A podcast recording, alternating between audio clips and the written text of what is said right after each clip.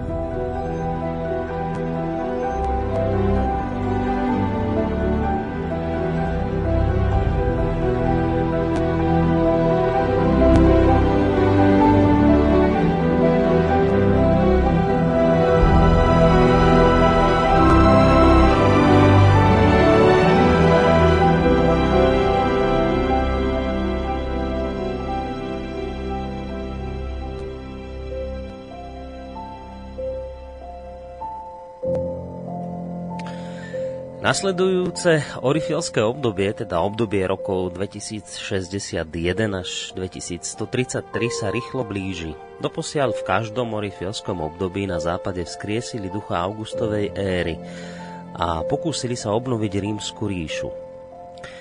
Kto budú Rímania 21. storočia? Spisovatelia, žurnalisti a svetová verejnosť to tušia. Človek, ktorý Takto začína jeden zo svojich veľmi trefných analýz, to tuší tiež. A tušil to už dlhú dobu. Tušil to už v časoch, keď sa o tom nemohlo vôbec diskutovať, pretože to bolo absolútne tabu, ktoré ak by aj v tom čase niekto narušil, iste by ho okamžite vedecký svet označil za blázna a konšpirátora. Dnes je už však situácia iná a odpoveď na túto otázku sa derie na povrch dnes oveľa nástojčivejšie ako kedykoľvek predtým. Istý internetový portál si dovolil, ako som si všimol, zaoberať sa touto kontroverznou otázkou ešte kedysi v minulom roku, pričom sa odvolával na zistenie istého pána Stevensa Straussa z Harvardskej univerzity. Tento pán si vám totiž prečítal dve knihy. Jedna bola od Lorenza Lesiga a volala sa Stratená republika a išlo o knihu, ktorá si všímala korozívny efekt peňazí na politický systém súčasnej Ameriky. No a druhou knihou, ktorú si tento pán prečítal, bola kniha od historika Anthonyho Everita pod názvom Vzostup. A toto dielo zase pre zmenu pojednáva o dejinách tejto antickej ríše až po zánik je republikánskeho usporiadania a vznik cisárstva okolo roku 45 nášho letopočtu. No a keď vám keď vám tento pán Stevens Strauss z Harvardovej univerzity tieto, tieto knihy dočítal, no podľa všetkého sa zhrozil, pretože zistil, že medzi antickým Rímom a súčasnými Spojenými štátmi existuje obrovské množstvo paralel. Dokonca vyslovil názor, že Spojené štáty sa momentálne nachádzajú vo fáze, v akej bola rímska ríša tesne pred svojim pádom. To bol názor tohto pána povedzme, že istej autority. To, čo je už aj historikom dávno známe, je to, že každý štát bez ohľadu na to, aké má dokonalé inštitúcie alebo zámery a bez ohľadu na to, aký je silný, sklzne do úpadku v okamihu, keď stratí svoj zmysel pre realitu. Keď zabudne na to, že kontrola nad svetom je len dočasná ilúzia a jediná dôležitá vec v politike je kontrola svojho vlastného ja. Je historickým faktom, že všetky národy, ktoré sa stali imperiálnymi mocnosťami v tom či onom období ich rozširovania zabudli na túto pravdu. My na Slovensku sme si už ako si zvykli, že pravda sa stáva u nás pravdou až vtedy, keď nám ju potvrdí nejaká tá autorita. Najlepšie, hádam, bude, keď spoza veľkej mláky. No a takže teda vyzerá to tak, že veľké autority hovoria, že otázka, kto bude, respektíve kto je novodobým Rímom, nie je až taká strelená, ako by sa ešte donedávna zdalo. Ja si však nemôžem pomôcť a keďže ja mám ako si rád aj tie naše slovenské autority, tak som si povedal, že pop- popýtam sa e, túto otázku aj ich, alebo na názor aj ich samotných, aj keď v tejto chvíli bude asi výstižnejšie slovíčko jeho, pretože na našej e, Skyblinke vítam v tejto chvíli už v relácii Ariadnina Niť kľúčovú postavu tohto rozhlasového seriálu, ktorou je Emil Páleš, vedec a predstaviteľ sofiológie. Skôr ako sa s ním teda pustím do debatky, a ešte tie tradičné technické informácie, že spolu s ním teda vám príjemný podvečer praje spoza mikrofónu a takisto aj od techniky e, Boris Koroni. No, pravidlá, pravidlá poznáte, ale ako som aj nedávno zistil, množstvo poslucháčov máme nových, takže to bude vlastne informácia hlavne pre nich. Len v skratke poviem, v prvej hodine sa rozprávam s Emilom Pálešom k danej problematike. Len, len ja, v druhej časti sa už môžete zapojiť aj vy prostredníctvom telefonátov, čísla si povieme trošku neskôr, alebo číslo, ale maily tie už môžete vlastne písať v tejto chvíli na adresu studiozavináč slobodnyvysielac.sk a takisto môžete reagovať aj na Facebooku pod obrázkom dnešnej témy. No a v tej tretej záverečnej časti budete môcť reagovať alebo pýtať sa aj otázky, ktoré nebudú súvisieť s touto našou dnešnou témou. Ja som, e, pán, pán Páleš, spomínal v tom svojom úvodnom slove istého pána Stevensa Straussa z Harvardovej univerzity, ktorý si vám všimol takú zaujímavú vec, že medzi e, Spojenými štátmi americkými a medzi starovekým Rímom je ako si podozrivo veľa podobností. Našiel tam veľa paralel. No a ja som si teraz, tak v poslednej dobe som, ako som sa k tejto informácii dostal, tak som si prechádzal internetom a zarazilo ma, že je už na internete dosť veľa diel práve na túto tému urobených. A všimol som si vlastne aj váš článok, ktorý presne o tejto istej téme pojednáva a hovorí práve o téme novodobého Ríma. A práve preto sa vás chcem aj takú asi prvú otázku vám položiť v tom zmysle, že či je to niečo nové, čím sa zaoberáte aktuálne, teda to porovnávanie Rím versus Spojené štáty americké, alebo je to niečo, nejaká záležitosť, ktorá vás zaujala už v dávnej minulosti? Uh, no, dávna pre mňa je 20 rokov. Uh, neviem, kedy ten pán Strauss, ten, neviete, kedy on to napísal? Fúha, to vám neviem povedať v tejto chvíli, ale môžem ešte, ako budete odpovedať, tak pohľadať na internete. Skúsim to no, nájsť, no. Je to tak, ja som môj priateľ Martin Jurik, spisovateľ, my sme sa už tak takmer pred 20 rokmi takto pri poháriku vína rozprávali o tomto. On napísal takú prvú ako keby náčrt toho, toho článku, ktorý teraz je kapitolou mojej knihy. Mm-hmm. Tam, tam Takže v tom čase ešte sa o tom nehovorilo, ale ja myslím, že takíto ľudia, tí historici a takto, že nejakí intelektuáli o tom asi vedeli už dávnejšie, mm-hmm. alebo im to padlo do oka, ale v tom čase ešte to bolo zase, že čo vymýšľaš ty tvo, s tými tvojimi anielmi, mm-hmm. niečo. A teraz už je to také, že už vyšlo podľa mňa, ja neviem, možno jeden alebo dva tucty kníh určite, len o tomto a keď dáte do internetu, že Ríma Amerika, tak sa to tam hemží mm-hmm. rôznymi paralelnými tabulkami a tak. Ja tu vlastne hľadám tú odpoveď na otázku, ktorú ste mi dali, ale mám pocit, že to bude niečo nové. Asi je to vec, ktorá sa udiala, predpokladám, niekedy, niekedy začiatku minulého roka. E, vyrukoval tento pán. Je, že to je, že to je relatívne čerstvé z jeho strany. A, no a chcem sa teda vás opýtať, čiže, čiže vy hovoríte, že ja, ja som zatiaľ hľadal teda na internete a počúval som vás tak na polucha, teda vy ste sa touto otázkou zaoberali už v minulosti, dávnejšie, v čase, keď ešte teda o tom sa veľmi nehovorilo, kedy to bola taká, taká konšpirácia a, a vlastne ešte stále aj je. Uh, už je to oficiálne. Áno, ja no to som chcel, je to už oficiálne? už, už je to pravda, už to potvrdili aj ten ústav, ústavný inštitút americký a, tak už urobili výstavu o Ríma Amerika pred, pred 4 rokmi, to bolo 2010. Čiže je to oficiálne.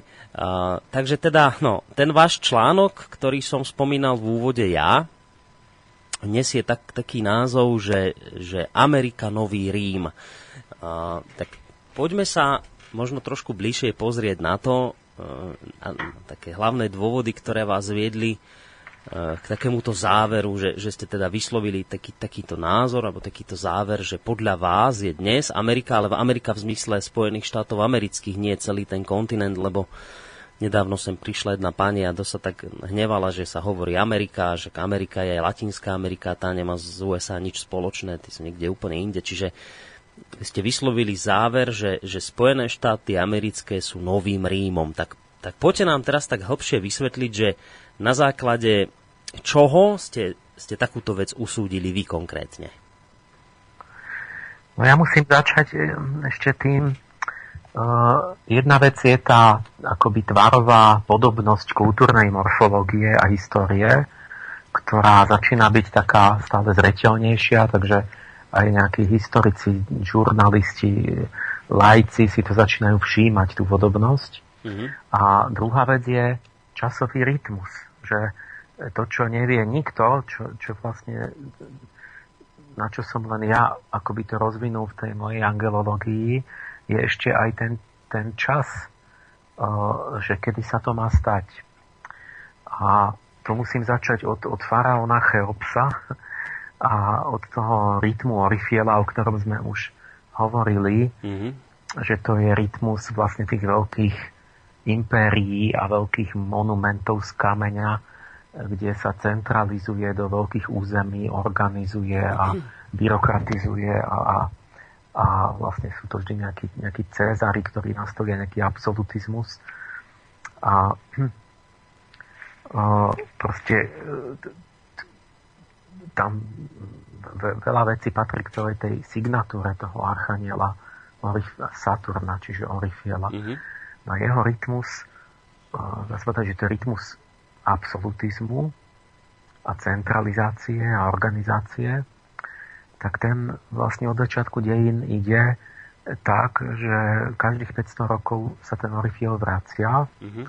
ale boli významné obdobia dve, veľmi, kedy sa aj stretol ten malý rytmus s tým veľkým rytmom a to bolo vlastne v čase tých veľkých pyramíd v Gíze, keď, keď, keď bola stará ríša v Egypte a potom v čase rímskeho cisárstva alebo v čase vlastne Ríma.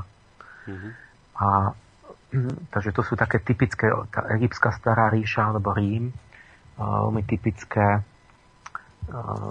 saturnské ako keby štáty. A pre nás teda na západe taká, že čo si pamätáme a vieme o tom veľa, je vlastne celá tá história Ríma. A ten vrchol, keď, keď to je, ja, to je, to je snáď asi náhoda skôr, že v januári 27 pred Kristom, či presne vo chvíli, keď sa k tomu veľkému duchu času Orifielskému pripojila ten malý, mm-hmm. tak nastúpil, tak sa stal Octavian Augustus uh, prin, princepsom, myslím, čiže akoby prvým medzi rovnými, akoby prvým senátorom a to vlastne bol začiatok cisárstva a tento Augustus je vlastne prvý cisár. A ten vytvoril potom akúsi takú pečať tých, tých celých tých štruktúr, tej organizácie, taký právzor, to, čo pre nás na západe znamená cisárstvo, ten Rím, ktorý bol potom niekoľko storočí. A teraz Rím zanikol a, ale každých 500 rokov, keď, keď sa Orifiel vracia, ten, ten malý Orifiel, tak tu boli také vždy len menšie pokusy sa vrátiť a obnoviť tú rímsku ríšu. Čiže ako keby bola taká, taká rezonancia, tak, taký, taký pokus o renesanciu toho rímanstva. Mm-hmm. Takže to, to okolo prelomu letopočtov bol, bol vlastne vládol Augustus okolo 0 a okolo 500 po Kristovi to bol Justinian ako najlepší príklad, ktorý si dal za cieľ, že znova obnoví rímsku ríšu, znova dobie všetké územia naspäť a znova usporiadal zákony a proste urobil taký poriadok proste v ríši. Potom, potom chvíľku to trvá, zase to že rozpadať, je taká decentralizácia, chaos a voľnosť a potom zase príde Orifiol okolo roku tisíc. A tam zase sú to otonskí cisári, ale, ale aj, aj viaceré pokusy naraz, že aj tí byzantskí Bazileovia sa po, po, po, považujú za pokračovanie Ríma a tam je ten Bazil II. Bulharobíca, ktorý znova ako keby upevní tú byzantskú ríšu, ale na západe sú už medzi tým otonskí cisári, ktorí ako keby chcú tú západnú rímsku ríšu znova vzkriesiť a dajú, dajú ten Oto III a na minciach, že renováciu impérií, Romanorum, že znova obnoví rímsku ríšu, bude vládnuť z Ríma a, a, a sa vrátime k, k tomu a tak. A potom ďalšie orifilské obdobie tretie, e, po zániku Ríma bolo okolo 1600 mm-hmm. a tam znova také tendencie, že veľkí cisári chceli nejako spojiť Európu proti Turkom a, a je to era absolutizmu a rímska architektúra a takéto veci sa vracajú a rôzne filozofie, keď stojí novostoicizmus. Takže ako keby ten duch starého Ríma sa znovu približoval vždy v mhm. tom období Saturna a prejavuje sa to tým znova pokusom zjednocovať, organizovať, centralizovať do rúk jedného mocného, akoby takého Cezara, všetko. Takže ja vlastne vidím v dejinách ten rytmus. A to ďalšie orichelské obdobie je v polke tohto storočia. 2061 je trochu schematický dátum, lebo tam je vlastne taká štatistická voľnosť, ja neviem, či to nie je plus minus 15, mm-hmm. 20 rokov.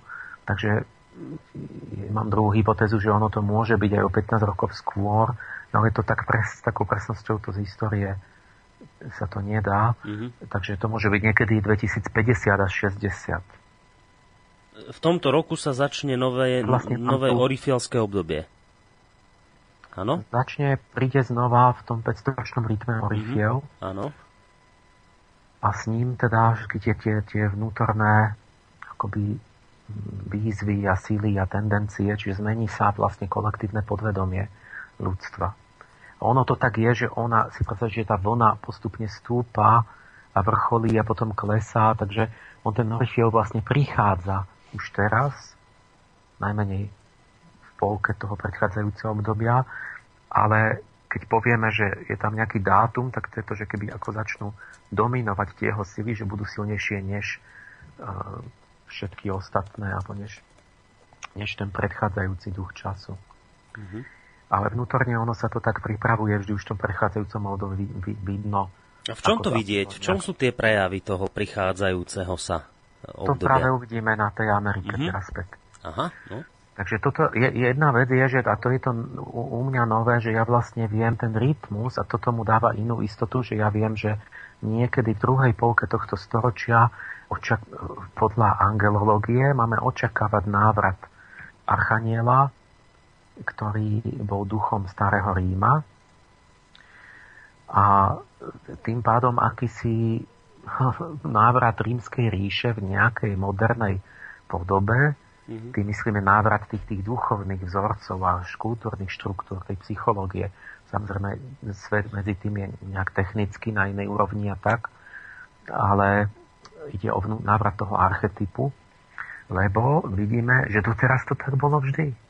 Že ani jedno orifielské obdobie sa nevynechalo, aby nebol nejaký prinajmenšom pokus o to, a mm-hmm. nejaký viac alebo menej úspešný. Počujeme sa. Áno, áno, áno, áno, no. počúvame. Takže ja vlastne som toto očakával a teraz, teraz vlastne ide o to, že a deje sa to, alebo vidíme to a mm-hmm. zdá sa, že sa veľmi rýchlo blíži ten Orifiel, lebo je tu množstvo takých tých analogií, tak v prvom rade tie historické nejaké a si povedzme, že Rím mm, a aj Spojené štáty ako keby začali ten, ten moment, kedy sa to zrodilo, odvrhnutím monarchie. Sa, sa zmúrili proti nejakej starej monarchii. V Ríme to boli etruskí králi, ktorých poslali preč a v Amerike to bolo vlastne, že sa zbavili britského kráľa, e, britského impéria a vytvorili, e, osamostatnili sa a vyzdvihli ten republikánsky ideál slobody. Mm-hmm. A 13 amerických kolónií vypovedalo poslušnosť britskej korune a tak ďalej. A potom začalo to rásť, ako darilo sa im, aj tým Rímanom. Rímania postupne zjednocovali, rozširovali sa, zjednotili celý Apeninský poloostrov, by celú tú svoju zem a, a Spojené štáty sa rozširovali tých prvých 13 kolónií na, na ďalej, ďalej na západ, až zjednotili by tam ten veľký kus severoamerického kontinentu mm-hmm. do federálneho zväzu. Že sa spojili vlastne mnohé štáty a národy do, do takej federácie, ktorá uznávala slobodné hodnoty republikánske. Medzi Američanmi a Európou je to veľmi podobné ako kedysi medzi Rímom a Gréckom. Ako keby Európa bola veľké Grécko a ten Amerika taký veľký Rím dnes, lebo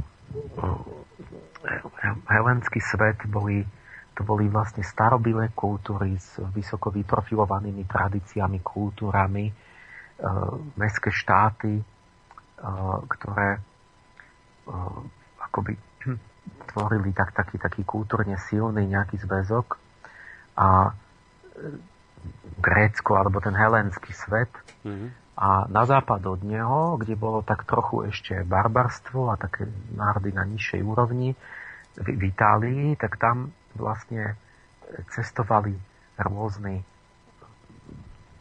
dobrodruhovia alebo vodcovia ako Tyrhenos, Aeneas mm-hmm. z toho stroje a, a z Grécka a, a zakladali tam štáty tak, že vlastne tam žil niekto, nejaké domáce obyvateľstvo, ale oni sa ujali akoby vlády, ako keby kultúrne vyšší národ nad tými. Či napríklad ten Aeneas prišiel z Troje, z vyspelej krajiny, do Ríma a tam žili nejakí Italikovia, ale on sa tam stal kráľom a tak ďalej a založil vlastne ten latinský národ. A tak aj tí Američania vlastne boli, že to boli pristahovalci z Európy, ktorí išli do nejakého nového divokého kontinentu, tam žili mm-hmm. tí Indiáni, no a tí, tí, tí, tí boli na vyššej úrovni, tak oni vlastne nejak včlenili tých indiánov, pokiaľ ich nevyhubili a akoby založili nejaký nový štát na západ od, od tej svojej kultúrnej vlasti. A na, že ten starý kontinent bol taký ako keby hrdý na tú svoju tvorivú kultúrnu rozmanitosť, členitosť. A na západe sa od nich či už v tej Itálii alebo v tej Amerike vlastne vzniká nejaký taký monolit, mm-hmm. tak, taký jednotný obrovský štát, kde, ktorý začne byť, kde sú, kde sú hrdí ani nie tak na vysokú kultúru, ale na akcie, schopnosť a občianskú cnosť, začnú mať dobrú armádu a začnú vojensky dominovať tomu materskému kontinentu. Čiže vlastne Amerika dominuje Európe vojensky, a, a, a, a tá Itália vlastne začala ako keby byť tiež na, vojensky najsilnejšia síla, vlastne, ktorá potom tam uh, dominovala Grékom. Uh, čiže tam ako keby nejaký mocný blok, technický a vojenský a, a zjednotená veľká sila, ktorá ale bola kultúrne závislá od toho materského Grécka alebo Európy. A v Ríme to bolo tiež tak, že oni boli kultúrne ako keby po tej stránke umenia a, a literatúra a toto, že to bolo také poslabšie. Tam vlastne v Ríme každý učiteľ a takýto bol Grék a všetky tí filozofi a umelci, ja neviem čo, tak to všetko chodilo po stáročia z východu, z tých kultivovaných krajín do, do Ríma, že oni si ich proste najímali. Mm-hmm. Na to sa veľmi podobá na to, že v Amerike tiež, keď sa pýta nejakú americkú filozofiu alebo americkú uh, umelecký smer, no tak nenájdete buď nič, alebo veľmi málo. Najmenej tých 100-200 rokov, aj teraz ne, neviem, by som pochyboval, vlastne tam ale sa dialo to, že tam chodili uh, akoby ten odliv mozgov z Európy, že veľkí vedci a veľkí umelci a neviem kto chodili vlastne Európania do Ameriky. Mm-hmm. Uh, ďalšia taká analogia, a to už je tá signatúra toho Orifiela, že, že na, na tomto sa musíme naučiť ako keby poznávať tie duchovné podpisy tých mocností v tej, tej ako keby v tom spôsobe, v tej dynamike tých vecí, že e, Mars má, má signatúru proste niečoho bleskového, dynamického. Existujú impéria v dejinách ble, bleskové, to Genghis Khan, Hitler, ten má bleskovú vojnu a, a takýto, že proste zrazu preletia ako taká ohnívá smrž, dobijú obrovské územie a tým, tým momentom síly a prekvapenia a to, to, toto, tá bleskovosť, to je, to je signatúra Marsa. Mm-hmm. Áno. Ale, ale tieto ríše vždy zmiznú, to sú efemérne, toto za chvíľu zase stiahnu a sú preč. Aha, čiže oni rýchlo vyskočia, zažiaria, ale aj rýchlo zhasnú. No, že to je taký Mars, že on vyskočí, dostanete pesťou medzi očia a za, za, za pol hodinu už zase uteká, alebo mm-hmm. čo, lebo nie, proste ako keby nepredstaviteľné rýchle dobitie, ale vlastne není to ukorenené, není nie, to, to tí ľudia nie sú zmenení, není civilizácia zmenená, proste, že sa neudrží ten dobyvateľ, taký, taký Tamerlán, on síce vládol, ale len tým, že robil razie, že naháňal strach a tak Čiže on vlastne si nepodmanil skutočne vnútorne tých ľudí, že by, že by nevedel tam zakoreniť trvalú civilizáciu. Mm-hmm. A teraz s týmito Rímanmi a Amerikou to bolo opačne. Že tam cítite tú, tú pomalosť, tú olovenú pomalosť toho Saturna, že vrastajú do tej úlohy svetovej mocnosti veľmi pomaly a opatrne mm-hmm. a, a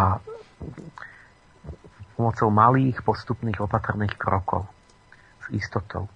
Čiže vôbec prvé, prvých neviem koľko storočí Rímania aj Američania takisto sa vôbec chceli iba brániť, že, že len žiadne výboje.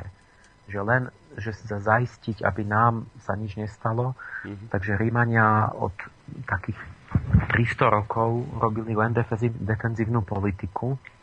A takto to bolo až do svetových vojen aj v Amerike.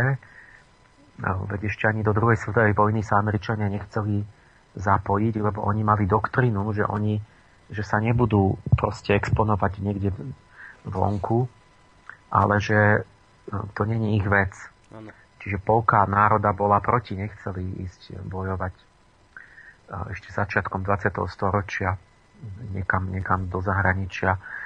Ale potom nastávali také momenty, že ako keby sa vtiahla vtiahli tých Rímanov, vtiahli do, do, do, do zahraničných vojenských intervencií tým, že ich žiadali o pomoc.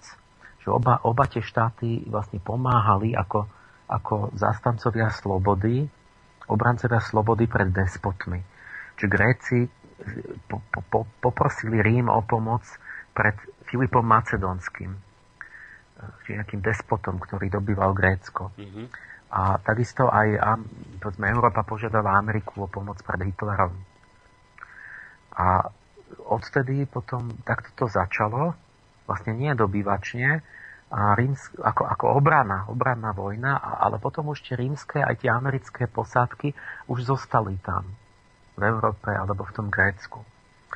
A, takže Rímania takto akoby nezbadane, nechtiac, akoby dobili svet tým, že sa stále iba bránili alebo bránili mm-hmm. svojich spojencov a boli mimoriadne citliví na urážky, mali nadmernú potrebu bezpečnosti, čiže robili obranné kruhy a tam ten obranný kruh ešte potreboval taký, také predmostie, taký ďalší obranný kruh a keď tam niekto niečo narušoval, tak sa urazili a tak, tak, aj, tak aj toho akože uzemnili a, a vstúpili na to územie a keď už tam boli, tak potom zase museli robiť ďalší obranný vál tam. Mm-hmm takže taká tá pomalosť, defenzivita, potreba zaisťovať sa až obsedantná, že aby nikto neohrozoval, ale potom aj tá integrácia tých dobitých území, že pomaly, ale isto e, začlenili tie územia do trvalých štruktúr, vybudovali tam proste cesty, stroje, aj čo kúpele, knižnice, úradníkov, úrady. A, a tá, tá, tá tech, dôležitosť tej techniky, tá pomalosť, tá, tá snaha po istote, to, to opevňovanie sa tými múrmi, mm-hmm. tak to je vlastne tam cítiť veľmi tú, tú signatúru z toho Saturna pomaly, ale isto ku svetovláde. Čiže nie je tak ako v tom marsickom príklade, že ja neviem, Hitler urobil Breskovú vojnu, alebo ja neviem, Napoleon v rýchlosti chcel niečo dobiť a aj sa mu to podarilo rýchlo, ale potom aj rýchlo zhasla tá jeho sláva, poviem to takto, hej, nepodarilo sa mu to dlho udržať. Aj Bleskovo vlastne to zaniklo. Tá tretia mm-hmm. ríša, ktorá mala byť tisíc rokov, alebo čo, tak trvala niekoľko rokov, 15 alebo niečo také. Aha, ale keď sa uplatní tento saturnský, teda, že princíp, o ktorom hovoríte, že tak, vtedy je to také pomaličky, postupne po kvapkách? On, a... ne, on, on neútočí, on sa mm-hmm. iba mhm. bráni. Aha. A, a, a, ale jak to, že dobijete celý svet, keď sa bránite? No. Tak tam vidno, že tam je tá, tá obsedantno-kompulzívna taká štruktúra, taká saturnská, že, že ďalšia podobnosť, že Rímania rovnováhu síl považovali za nepriateľnú hrozbu. Dobre sa, sa, sa cítili len keď, to, presne ako Američania, že oni sa dobre cítia len vtedy, keď oni ohrozujú celý svet, ale keby niekto snáď len mohol ohroziť ich len potenciálne, to je oheň na strche, to, to musí byť vojna. A, hm, tak, čiže nikto nesmie ich ohrozovať, alebo len, že, len, že by mohol, nie, nie že by chcel. Mm-hmm. A, hm, napríklad v tom, ja, pre mňa bol dosť taký, také šokujúce, keď som kedy si zistil, že v tom 62. roku bola kubanská kríza a to, to bolo preto, že Rusi dali na Kubu, najprv Američania dali do Turecka rakety. Čiže hneď pod, pod, pod okná vlastne Sovietskému zväzu, takže tú raketu, keď odstravíte, tak neletí, ja neviem čo, pol dňa, mm-hmm. ale, ale vás trafi tak rýchlo, že nestihnete ani zistiť, že mhm. letí. Mm-hmm. Takže to bola bezprostredná ohrozenie Sovietskeho zväzu, že keby oni stlačili gombik, tak, tak, tak Sovietský zväz lahol nukleárnym popolom. A tak Chruščovči, ktorý to tam bo, bo, bo dal, urobil to isté, tak dal rakety na Castrovi na Kubu. Áno. Čiže tiež blízko vlastne Spojených štátov.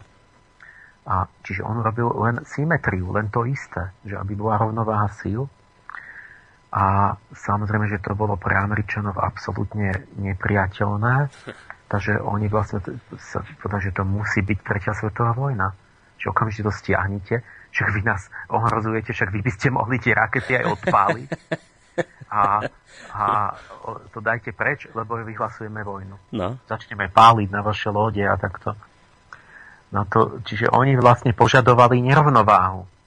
Že my, áno, my máme, lebo keby ste boli zlí, tak my odpálime tie rakety, ale my, nes, to nemôžeme, my nemôžeme nechať vaše rakety a byť ohrození, to by nám naši obyvateľia nejak netolerovali. Mm-hmm to bolo fantastické, že jak vôbec sa to vyriešilo, to bolo fakt moment, kedy atomový požiar bol na spadnutie a tí ľudia boli presvedčení, už aj išli do atomových krytov tí politici a že, že už je to neodvratné. Áno. A zachránil to Kennedy, ale len tým, že oklamal svoju administratívu. E, že to bolo šťastie, že ako keby ten takýto hippies prezident Venušanský v tých 60 rokoch, že bol ako keby nejakou protiváhou, že on vlastne sa dohodol, on proste to bolo úžasné napätie, nevedel, že kto či si majú veriť, proste si fa- faxovali tam s, s tým Kremlom a on na dôveru on povedal, že viete čo, ja nemôžem tie rakety stiahnuť z Turecka, lebo že my, my proste mne to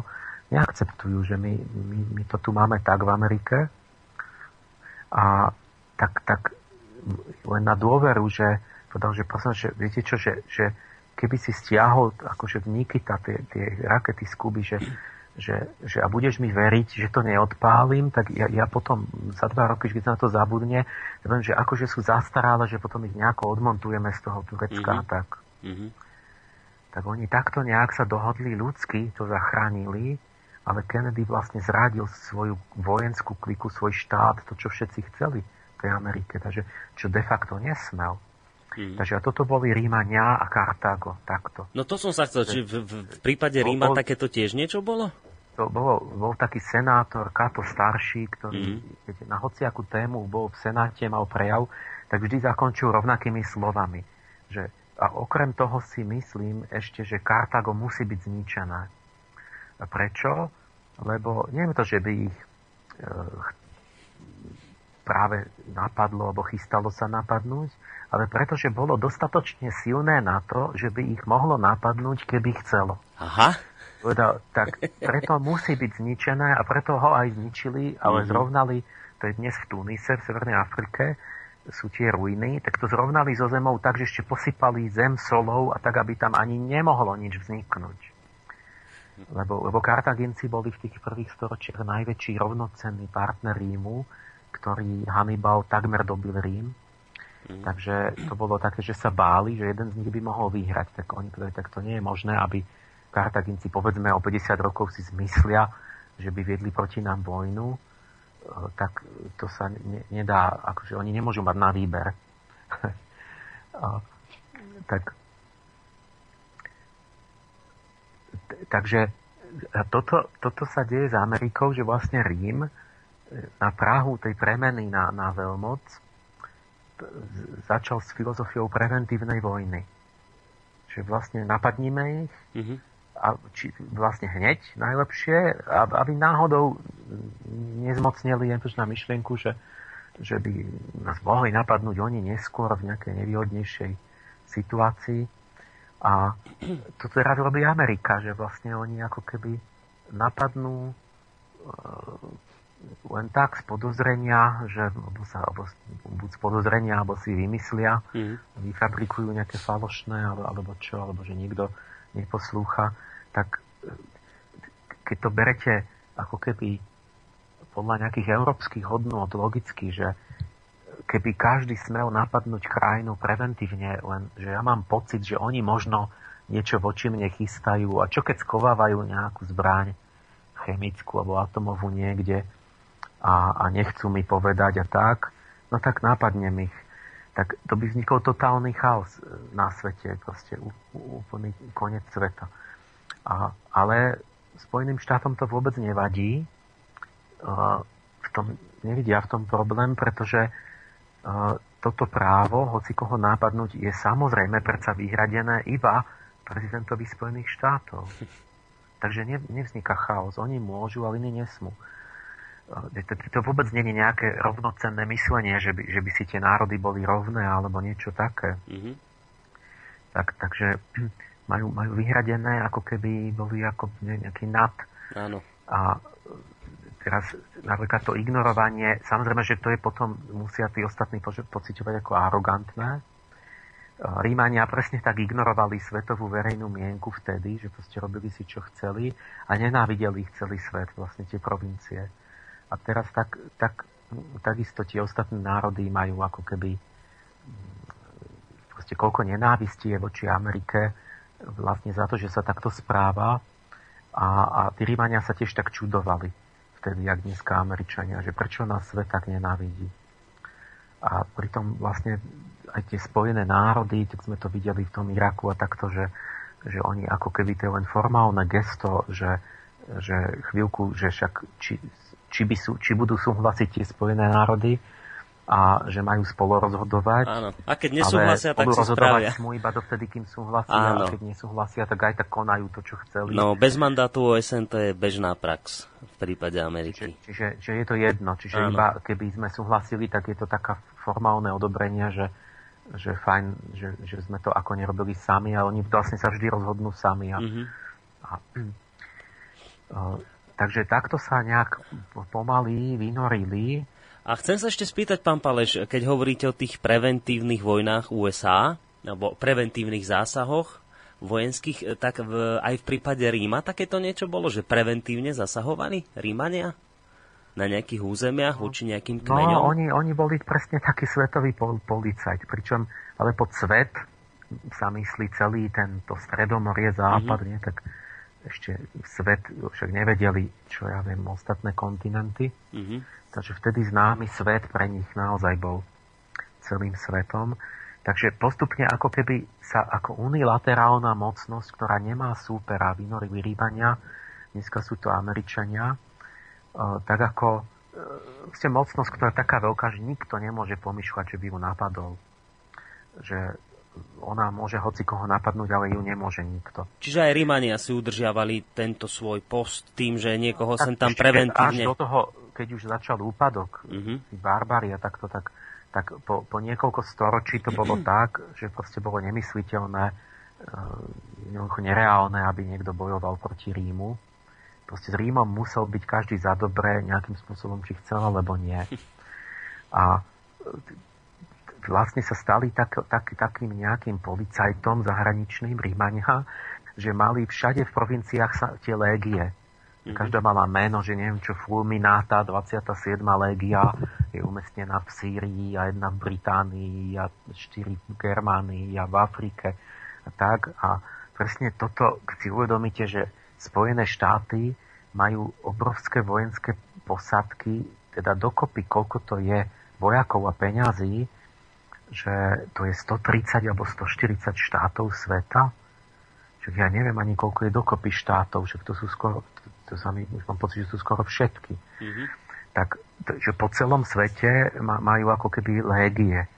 A, ale to sú tí, tí mariňáci, námorná pechota, to sú niečo ako novodobí pretoriani, elitné jednotky vlastne tej, tej svetovej mocnosti.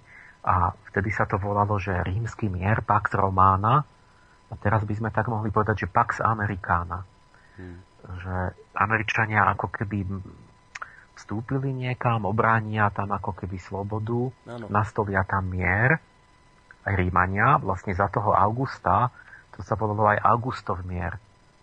Uh, istý druh zlatého veku, lebo bol naozaj, že prosperita, mier, poriadok, lebo ni- nikto ako keby sa nezmohol vlastne na, na to robiť neporiadky. Mm-hmm. A to, to, to, je, to má dve stránky, že naozaj bola určitý, bol mier, ale malo aj tú, tú stránku, že oni, uh, že ten mier uh, je taký, že ten, ten, ten, ten mocný, kto ho nastolí, ho nastolí po svoj prospech. Mm-hmm.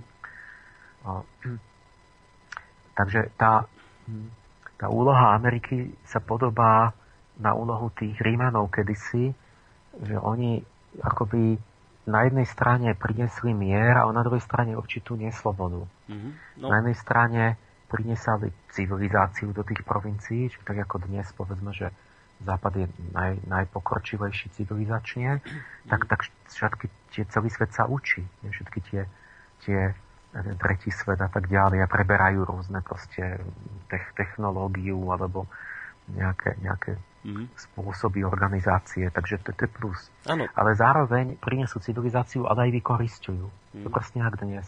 Áno, to, som, to mi aj napadol taký, taká paralel... Ešte... Áno, prepačte, čo môž, hovorte. Ja som vám do toho skočil, lebo ma napadla Môžeme, taká, taká, mhm. taká paralela s tým, že vlastne teraz aj s tým, čo sa deje na Ukrajine, mm, teraz ste iste zachytili informácie, že Amerika ide ochraňovať mier v Európe, a tiež je to také, také nastoľovanie vlastných pravidiel, kde už americkí politici volajú so slovensk, slovenským premiérom a už mu radia, ako čo má spraviť a čo musí byť a nesmie byť. Takže zase mi to tak presne príde, ako hovoríte, že pod zámienkou ochrany mieru, že na jednej strane sa tu z toho naši politici tešia, že, že tá Amerika teraz dá naozaj pozor, aby nás to Rusko nejak neobsadilo, že ona je zárukou nášho mieru v Európe a pritom na druhej strane sa vlastne Slovensko musí vzdať vlastnej právomoci rozhodovať a musí sa podriadiť rozhodnutiam v tomto momente rozhodnutiam takej organizácie, ako je Severoatlantická aliancia, ktorej teda vládne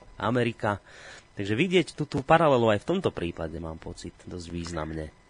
No, ako veľmi to je nápadné, že ten mocnejší si už potom diktuje, lebo cíti, že môže mm-hmm. a je to, je to proste také ambivalentné, že keď nie je taký silný hráč, tak, tak je veľa takých malých konfliktov a je dosť chaos a sa poničia veci a také že kmeňové vojny, všelijaké boli a tak. A tí Rímania tomu dali, že stabilitu, že konec, že tak teraz ja som tu pán a teraz držte huby. Mm-hmm. A keď... Uh, ale, ale akoby druhá strana mince, že je to potom v prospech toho mocnejšieho a nie je to nejaké spravodlivé, že ten, je to akoby veľká mravná úloha pre toho, kto má moc. Áno. A aj, aj ten, ten, ten kultúrny vzťah bol podobný, že vlastne uh, Rímania vlastne rozširovali grécku kultúru, čiže robili, mali určitú misiu kultúrnu. To je to, čo dnes povie Amerika, Západ, že my rozširujeme vlastne kultúrne, akoby prinášame určité veci, ja neviem. No demokraciu ľudské rozširujú. práva a, a také, myslím, tie, tie vzdelanie a, a, a, a, a takéto veci. Mm-hmm. Ale aj vtedy to tak bolo, že ona zároveň akoby tá grecká kultúra trochu zhrubla v tom podaní Rímanov, že to Aha. už nebola taká, ako mala byť, ale zároveň v nejakom podaní rímskom sa dostávala k tým barbarom a, a sa celé nejak civilizoval celý ten, ten západ. A Rímania mali to heslo, že divide et impera, rozdeluj a pánuj.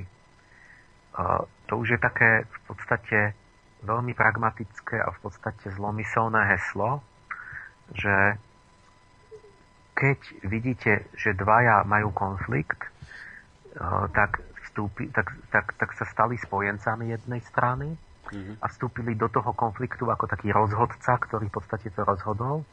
No a ten, kto sa s nimi spojil, ten vyhral ten, kto prehral, tak toho mohli, ja neviem, čo vojenská korisť a tak. A tam tých spojenci noví, ktorí do toho vstúpili, že často Kelti v celej tej bývalej Galii to bolo tak, že Cezar to tak urobil, že prišiel, tam bolo množstvo kmeňov, ktoré sa hašterili a všelijako tak, mm. tak on sa niekto niekomu tam ho napadol, ubližil tomu slabšiemu, pomohol, tí už mu slúbili, že budú jeho, že, že akože mu niečo budú dávať, on bol ich spojenec a potom už keď niekto na nich takto napadol aj tých a porazil ich, lebo že napadol akoby nás, našich spojencov rímskych. No a takto sa to tam lelo 1, 2, 3, 27, až dobil celú Gáliu komplet. Mm-hmm. A aj Britániu potom a tak. No a tam, čiže ako keby, a to je presne ako dneska, že Amerika je taký svetový policajt, že sa mieša všade, si myslím, že to má byť ich zodpovednosť e, do miestnych šarvátok tak, aby tam získali vplyv a moc. Mm-hmm. A to je také, že sme dneska vykopávajú tí archeológovia, že v Británii rímskej, že opulentná vila, e, kúpele, e, ústredné kúrenie, sauna, takéto proste nádherné proste mozaiky a, mm-hmm. a, a, a sály a že to je nejaká vila keltského náčelníka v Británii, samozrejme takého, ktorý sa spojil s Rímanmi. Uh-huh. A čiže keď sa spojil s tými Rímanmi, tak mal bohatstvo a dobrý život a, a, a, a takto postavil si tú veľkú vilu uh-huh. a mal s Rímanmi za chrbtom vládol doma, ale bol taká ale odsudil sa tej vlastnej kultúre, lebo vlastne tí Kelti, čo boli verní tomu, že chceli byť slobodní a sami si vládnuť, tak ho museli mať za zradcu a ho nenávideli, mm-hmm. ale nemohli si pomôcť. A toto máme, keď si budete za starého Ríma pred 2000 rokmi to bolo už rovnako ako dnes, že, že tá Amerika má všade bábkové vlády a s pomocou teda tých financií a vojenskou pomocou a neviem čím všetkým technologickou nastolí tam alebo onám v Saudskej Arabii hen tam e, nejakú, nejakú bábkovú vládu či ako bábky na, na nitkách, také, také tie, že tam im potom sa musia zatelefonovať do Washingtonu, že, že prosím vás, že nová situácia, že čo máme robiť, že ako máme rozhodnúť. Mm-hmm. A také vlády, ktoré bez zahraničnej pomoci by sa neudržali, lebo domáci by ich hneď zvrhli. Áno, áno, áno. To je bežné v Afganistane, v Iraku to vidieť. Akože domáce vlády, ale v skutočnosti umožňujú potom, že bude investície, podnikanie, e, že, že sa vykoristuje tá krajina, že, že tu sú zase zradcovské vlády, ktoré mm-hmm. robia zmluvy výhodné pre nejakú cudziu krajinu. Tak, tak to bolo, presne to bolo v starom Ríme, že vtedy prúdili len rozdiel bol, že z celého cín, obilie, olívy, olej, vodné kadidla, takéto veci a teraz prúdi, ja neviem čo, ropa a, a uhlie a, mm. a neviem aké veci prúdia do Ameriky z celého sveta, pretože v Spojených štátoch sa, sa spotrebujú v nonšalantnom množstve. Áno. Že ja neviem, koľko sa tam spotrebuje, 40% sa mi mári svetovej produkt, akože zásob, lebo keď si to dáte na počet obyvateľov, zistíte, že že ten Američan spotrebúva možno 10 krát, 20 krát viac mm-hmm. všetkého, než, než nejaký ja neviem, v Indonézii alebo kde. Áno, hovorí sa ten príklad taký, že, že ak by vraj všetci žili ľudia na planéte tak ako Američania s takou spotrebou, tak by sme potrebovali, ak som to dobre zachytil, asi 2,5 planéty, aby nás bola schopná uživiť. No, tak 2,5, tak to, že to tak, takto zhruba vychádza, že, že, že jedna planéta by nestačila na uživenie, skrátka, ak by aj ostatní ľudia žili v, tak, v rámci takej spotreby, ako je to bežné u Američanov. No, no takže bohatstvo Zeme prúdilo do Ríma no, mm-hmm. a tí Rímania všade v tých provinciách boli ako takí nejakí páni, Áno. ktorí potom mali pokušenie sa správať arogantne, robiť si čo chcú tak, tak ako dnes zase, že proste Amerika, ja neviem čo, nemusí platiť dlhy. Povedia, že my, alebo že proste všade sú nejaké koncerny, ktoré proste ako keby urobia nejaké zmluvy aj v Afrike, že medené doly, proste všetko odvezú a tí, tí si černoši, čo to bolo ich bohatstvo a čo tam pracujú, tak stále chodia bosí a nahy mm-hmm. či dostanú také malé platy. A niekto robí obrovské zisky, alebo neviem čo, odvážajú ropu od nieka, alebo prídu na papu a sekajú tam lesy a, a buď majú povolenie od bábkovej vlády, alebo, alebo aj, aj nemajú žiadne, proste to tam len urobia. Keď sa niekto ozýva, tak mu dajú pohube. Proste ich tam zbijú, alebo mm-hmm. čo, proste sílou. Proste tak, tak strašne veľa je tých príkladov, tak, tak keď to, to, je, to je najťažšia charakterová skúška je moc. Nie? Čiže tým, že povedzme Amerika, ale povedzme aj niektoré iné západné štáty, že majú moc, tak to je vlastne obrovská skúška charakteru. My tu v tejto chvíli nehovoríme o tom, že čo by sa stalo, keby ste dali americkú moc do rúk, ja neviem, niekomu v Kenii, mm.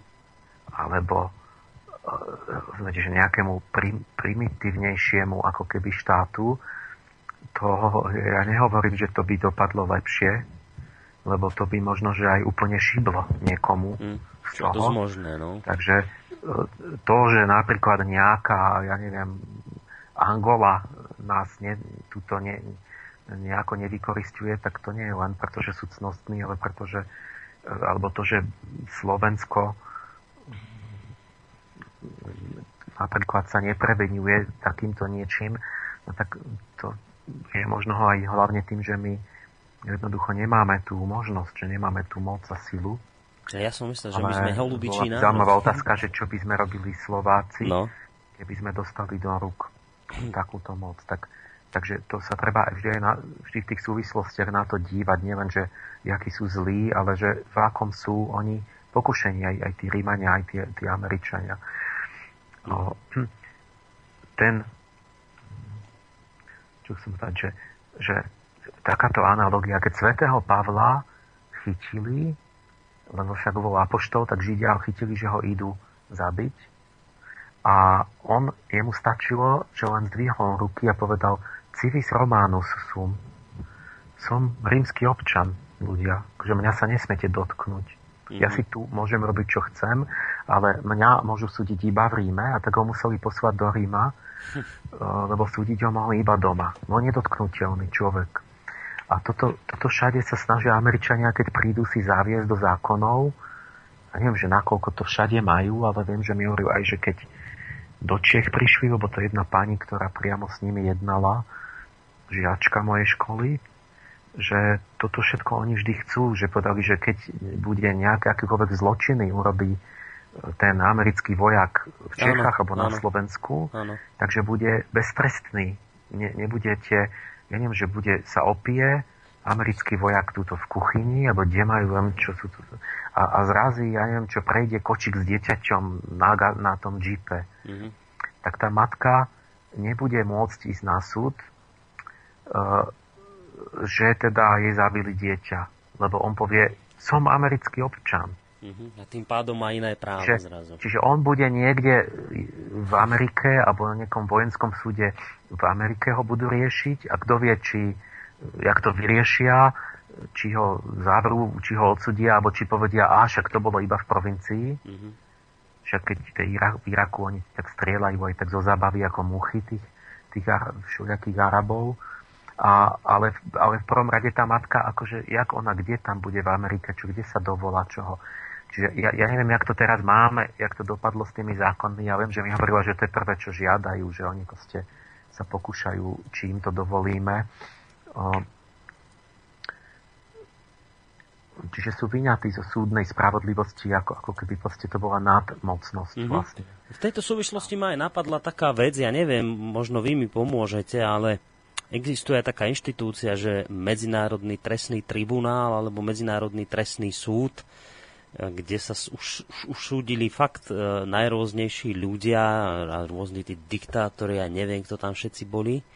Ale ja, ja si nespomínam, že by tam nejaký Američan niekedy sa postavil. E, teraz neviem, možno, možno mi niekto pomôže a napíše, no, ja, ja tiež neviem presne, jak to je to by nám musel nejaký múdry posluchač zavolať. No. Nejaký na medzinárodné právo. Že či tam niekedy nejaký Američan stal pred Medzinárodným súdnym tribunálom v Hágu napríklad. To by bolo tiež zaujímavé zistiť. No, no čiže teraz, teraz no, prečo sa to tam stalo? Že keď na tým uvažujem, že to, to ťažko sa to mohlo inak stať, lebo zoberte si, že prvý taký císar ešte pred tým Augustom, lebo však to je, císar je vlastne meno Cezara, mm-hmm. bol Cezar. A to sa stalo tak, že on bol veľmi úspešný vojvodca a on dobil celú Gáliu, celé dnešné Francúzsko a Belgicko. A, a čiže on, zrazu jeden človek, jeden vojenský veliteľ sa stal veliteľom, čiže imperátorom územia, ktoré bolo možno dvakrát také veľké ako, ako celá jeho domovská krajina. A tam tie provincie, ktoré dobili, neboli demokratické, lebo to on, tam bol jednoducho vládca nad tými dobitými územiami. Či predstavte si, že ja by som, neviem, bol, že som zo Slovenska, ale dobijem, ja neviem, čo by som dobil celé Nemecko. Tam by som bol ako král. Hmm. A by som prišiel sem domov, do parlamentu, tak by to vyzeralo, že tu, kde by tu zostala demokracia? Že ja by som povedal, že, no, že ja si myslím, že takto. A tak, tak, že keď ten Rím začal ovládať také obrovské a nedemokratické proste určití ľudia, tak vlastne ako keby nejak nastala podľa mňa už nevyhnutne tá akoby koniec demokracie, mm-hmm. lebo ľudia ako bol Cezar, ako Marius, čiže silní vojvodcovia, alebo boháči, bol Pompeius a Crassus, tí, tí typickí prví, tak, tak tí vlastne to de facto mali v rukách a tí senátori sa stávali bábkami, nemali, nemali skutočnú moc, takže oni už iba dvíhali ruky. Ale tí cisári ešte dlho, dlho proste 100, neviem koľko, 200 rokov udržiavali akoby to formálne zdanie republiky mm-hmm. v mhm. inštitúcii, že stále tam bol ten tý senát, tí senátori, ako keby to bola republika. Ale nenápadne ten Augustus sa stal princeps prvý medzi rovnými a bolo to tak, že vedeli, že, že on mal už paralelné štruktúry, mal peniaze, mal moc, mal vojakov, mal úradníkov, ktorých menoval on sám, mm-hmm. postupne a už nie senát Takže oni vedeli, že musia hlasovať nejakým spôsobom, inak cestou domov zo Senátu by nemusel prísť domov už. No a zdá sa, že toto mnohí vidia, tí historici, že Spojené štáty sú v, takom, v takej fáze, niekde na tom prechode od tej republiky k faktickej monarchii, ktorá samozrejme, ako v Ríme, bude ďalej formálne demokraciou, že bude tam ten parlament a tak ďalej, a, ale ten parlament de facto bude vedieť, že oni nerozhodujú o ničom. Mm-hmm. A vidíme, že uh, sa to tak deje. Uh, ale v tom ďalšia analogia, ktorú, ktorá ma napadá, že, že ja, ja si robím také vtipy, akoby často, že my vlastne, ten, ten rímsky císar bol vlastne císar sveta. A aj keď zdanlivo boli nejaké vlády v tých provinciách, mm-hmm. a tak aj vlastne už teraz načuk taký pocit, že vlastne ten americký prezident je prezident sveta, že on tu príde na námestie rečniť a, a vlastne rozprávať tak, ako by mu to všetko patrilo. Uh-huh. A ja si robím vtipy, že, že ten prvý muž Ameriky že je náš cisár, ale že my nemáme volebné právo ako ho voliť. Nie, lebo v Amerike nám ho Amerického cisár, prezidenta, to môžu iba občania Spojených štátov. No. A to bolo tak v Ríme, že vlastne tí občania, čo boli v tej starej Itálii, to boli ako Rímania, tak tí, mali, tí volili vlastne tých senátorov a, a prípadne ako by mali nejako voliť no proste akoby svojich politikov a, mm-hmm. a niekedy volili aj toho cisára, a, ale v provinciách nemali volebné právo. Ale hovorím ľudia, nebojte sa, že oni potom toho volebné právo za Karakalu, tuším, rozšírili na všetky provincie, že vlastne všetci v ríši mali volebné právo. Aha.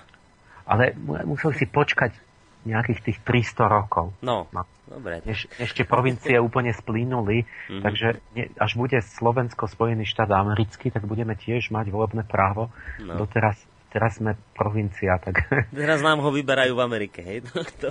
Áno, že teraz volia za nás vlastne občania mm. Spojených štátov. No dobre, pán Paleš, takto. Ja vás trošku v vymenovaní týchto paralel zastavím, ale hlavne iba kvôli tomu, že teda tá hodinka uplynula a teda aby sme tej našej tradícii neostali nič dlžní, dáme si teda zhruba po tej hodinke rozprávania hudobnú prestávku. No a samozrejme potom po tejto pesničke alebo hudbe budeme pokračovať ďalej v rozparávaní, ale keďže už, ako som naznačil, sa prehúpneme do druhej časti relácie, tak môžete aj vy nám, vážení poslucháči, zatelefonovať a prípadne sa opýtať Emila e, k tejto téme, ktorú momentálne rozoberá niečo na telefónnom čísle 048 381 0101 alebo písať maily na studiozavináč.slobodnyvysielac.sk Dáme si teraz jednu takú celkom príznačnú pesničku. Verím, že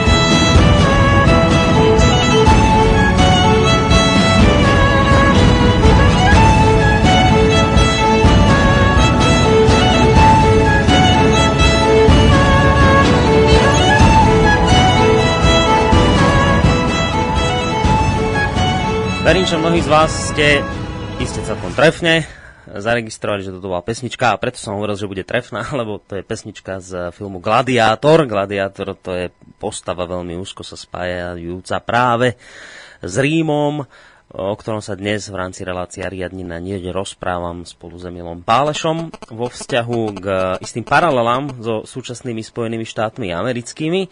Ja som spomínal, že nám v druhej časti relácie budete môcť zavolať, takže skôr ako sa bude, pustíme do ďalšieho rozprávania a hľadania ďalších paralel, tak si vypočujeme prvého poslucháča, ktorého máme v tejto chvíli na telefónnej linke. Príjemný dobrý deň.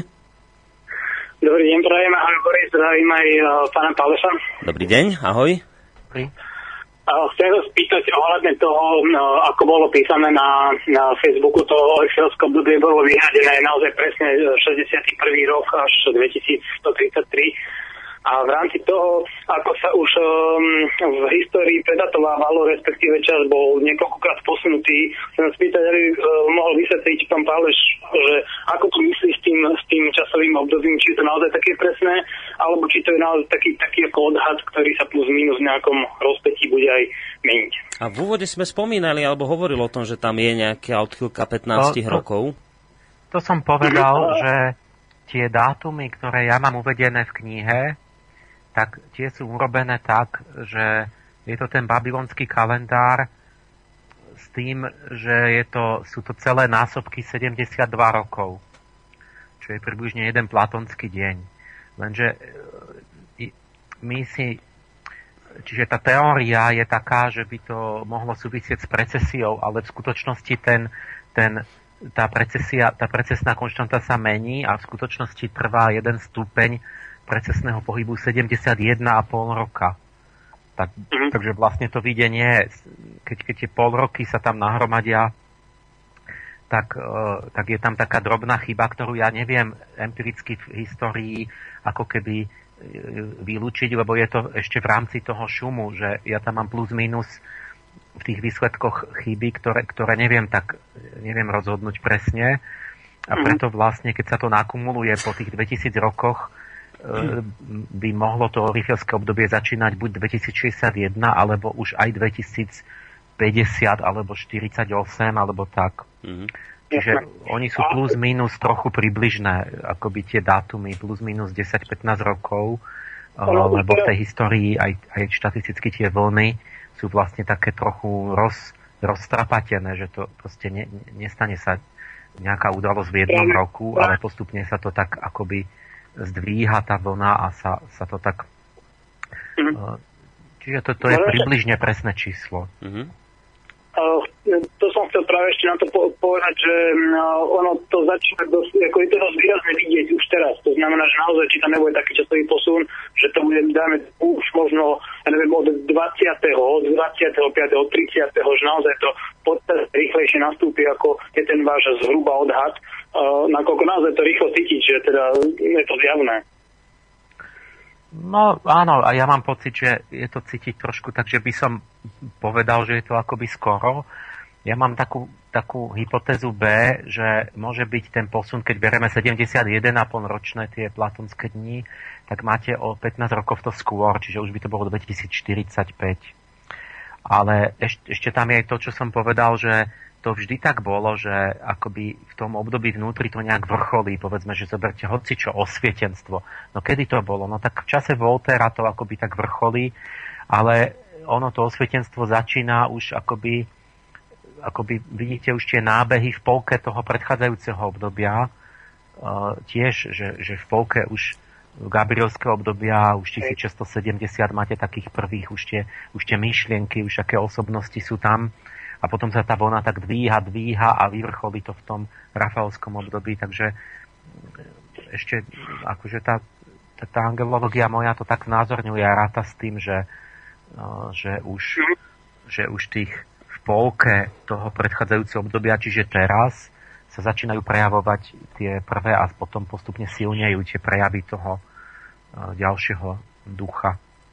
Jasné. Čiže ono to pravdepodobne okolo toho 50. 60. roka a definitívne vyvrcholí a bude tam proste, už to bude úplne čisté, že teraz to prichádza a no, tam to bude to, to, ten vrchol by bol v strede toho rýchlovského obdobia, čiže by to potom bolo plus 34 to by bolo asi 2080. Hmm. Mm-hmm. Takže stačí tie náznaky a už vieme, do čoho ideme. No a o tých náznakoch ešte budeme hovoriť, lebo ešte sa to vymenovanie tých paralel nekončí. Takže my vlastne budeme v tomto pokračovať a ďakujem veľmi pekne aj tomuto nášmu prvému poslucháčovi za otázku. Samozrejme, môžete ich potom aj ďalší adresovať. Ja len ešte, kým sa pustíte do, do ďalších paralel, tak e, ja som cez pesničku hľadal niečo k tomu súdeniu amerických vojakov tak našiel som tu niečo, že v rámci boja proti Medzinárodnému trestnému súdu v Amerike v septembri 2001 vláda USA podporila zákon o ochrane amerických vojakov, ktorý bol podpísaný 2. augusta roku 2002. Kongresom prešiel v decembri toho istého roku, no a zákon stanovuje, stanovuje, že USA nebudú spolupracovať pri vyšetrovaní a súdení svojich občanov s Medzinárodným trestným súdom odmietnú vojenskú pomoc všetkým krajinám, ktoré štatút ratifikovali a tak ďalej. Čiže, čiže e, podľa toho, čo som našiel ja na internete, sa Medzinárodný trestný tribunál nemôže súdiť amerických vojakov. Mm. Možno sa to zmenilo od toho roku, ja sa naozaj, ak sa mýlim, tak budem rád, ak má nejaký poslucháč, ktorý je v tom ďaleko lepšie zorientovaný opravy, ak sa niečo zmenilo, ale v tomto článku, ktorý som našiel ja, je Medzinárodný trestný tribunál jediný na amerických vojakov prikrátky a tých súdiť nemôže. Takže paralela s Rímom v tomto prípade vyzerá byť celkom jasná. No a poďme, poďme k tým ďalším. Ak si dobre spomínam, tak niekde sme končili pri tom trošku tak položartovne, že... Je, je tu ešte, ano. ešte by bol asi rád, ktoré, ktoré možno, že aj mňa nenapadli ešte určite. Uh, je tu takáto, ešte tu mám paralely, aké de, demografické pohyby. Tom, pri tom pri tých premenách v Ríme hralo rolu aj to, že sa demografia menila. A tí blahobytní Rímania, keď už mali takú dobrú ríšu a žili si, tak, tak sa menili hodnoty, proste nastával určitý morálny úpadok, rozpad rodiny, e, náboženstvo, akože sa to splošťovalo a a Rímania prestali mať deti. To bola vážna vec, mm-hmm. lebo tým nastalo postupne, že oni začali všade nahradzovať vojakov, úradníkov a proste tým ľudský personál porimštenými barbarmi. Čiže začali byť, čím, že osobná stráž cisára boli, preto, boli Germáni, čiže barbary, tak, tak sa to tam, a, alebo že zvrevali funkcie rôzne a tým tí, tí, tí barbary ktorí sa chceli stať Rímanmi, oni si osvojili tú rímskú kultúru, ale tak, tak, tak po, ako povrchný náter a už to nebolo to, nerozumeli skutočne jadro tých, tých skutočných duchovných hodnot, ktorý ten Rím kedysi urobil veľkým, mm-hmm. lebo to mali tak vonkaškovejšie. Je úplne iné, keď sa narodíte Rímanovi a ste od kolísky v tej rodine, tak máte ako keby nejak, nejak chápete vnútri, že, sa, že je tam tá kultúrna kontinuita keď len prídete, že povedia, tak ty budeš teraz Ríman, tu sa nauč nejaké pravidlá, tak, tak to on vlastne, ten taký človek to vlastne nechápe vnútorne. Mm-hmm. No podobná vec sa deje v Amerike, že sa mení vlastne tá demografická skladba obyvateľstva, že, že tí, tí nehispánsky belosy, čiže Európania, ktorí prišli, tí Puritáni z Anglicka a Nemcov bolo, strašne veľa a, a Taliani a takto, tak tí už po roku 2050 budú menšinou v Spojených štátoch a budú tam väčšinou budú čierni, Mexikáni a vlastne tieto, tieto národy, ktoré voči týmto belochom boli akože za, za barbarov nejaká iná kultúra. Čo je tiež obrovská podstatná vec, lebo akoby tá nejaká úroveň alebo kvalita toho obyvateľstva alebo tých, tých hodnot, že to, čo, to, to sa nedá oddeliť, že, že ja nemôžem urobiť ja keď urobím demokraciu, to je len v tých zákonoch, to je v tom, že to v rodine odovzdávam, že to ten otec, matka a, a tie, tie, tie, tam je tá demokracia akože v, tom, v povahe tých ľudí a keď, keď mne sa vymení skladba obyvateľstva, mm-hmm. že mhm. mi tam prídu Číňania, Američania, či Číňania, Afričania a takí, ktorí to nemajú v krvi, tak ja zbytočne budem mať americkú ústavu, to bude úplne houby platné. Mm-hmm. To proste demokracia nebude ani, ani tak, ani tak. Uh, ďalšia analogia veľmi zaujímavá, že Rímania všetkých porazili, ale to, kde sa zastavili, kde ne, nedokázali, kde ako keby bola nejaká duchovná hranica, kde stáročia bojovali ako s dedičným úhlavným nepriateľom, to bola Perzia. Partská ríša. Mm-hmm. Čiže ta, tam, tam si ne, nepomohli, to bolo ako nejaký taký rovnocenný súper, kde už nevedeli ísť ďalej a stále bojovali hore-dole na tom pohraničí, si tam posúvali e, provincia Arménsko bolo medzi dvoma ako lidskými kameňmi a tak, Sýria. A tí parti, napríklad raz Šápur zajal rímskeho cisára, chytil ho a e, Vale, tuším Valeriána. A Takže vlastne uhlavný nepriateľ Rímanov po staročia boli krajiny na území tej bývalej Veľkej Perzie, čo sú vlastne dnešný Irán, Irak, Sýria, Afganistan, Pakistan, mhm.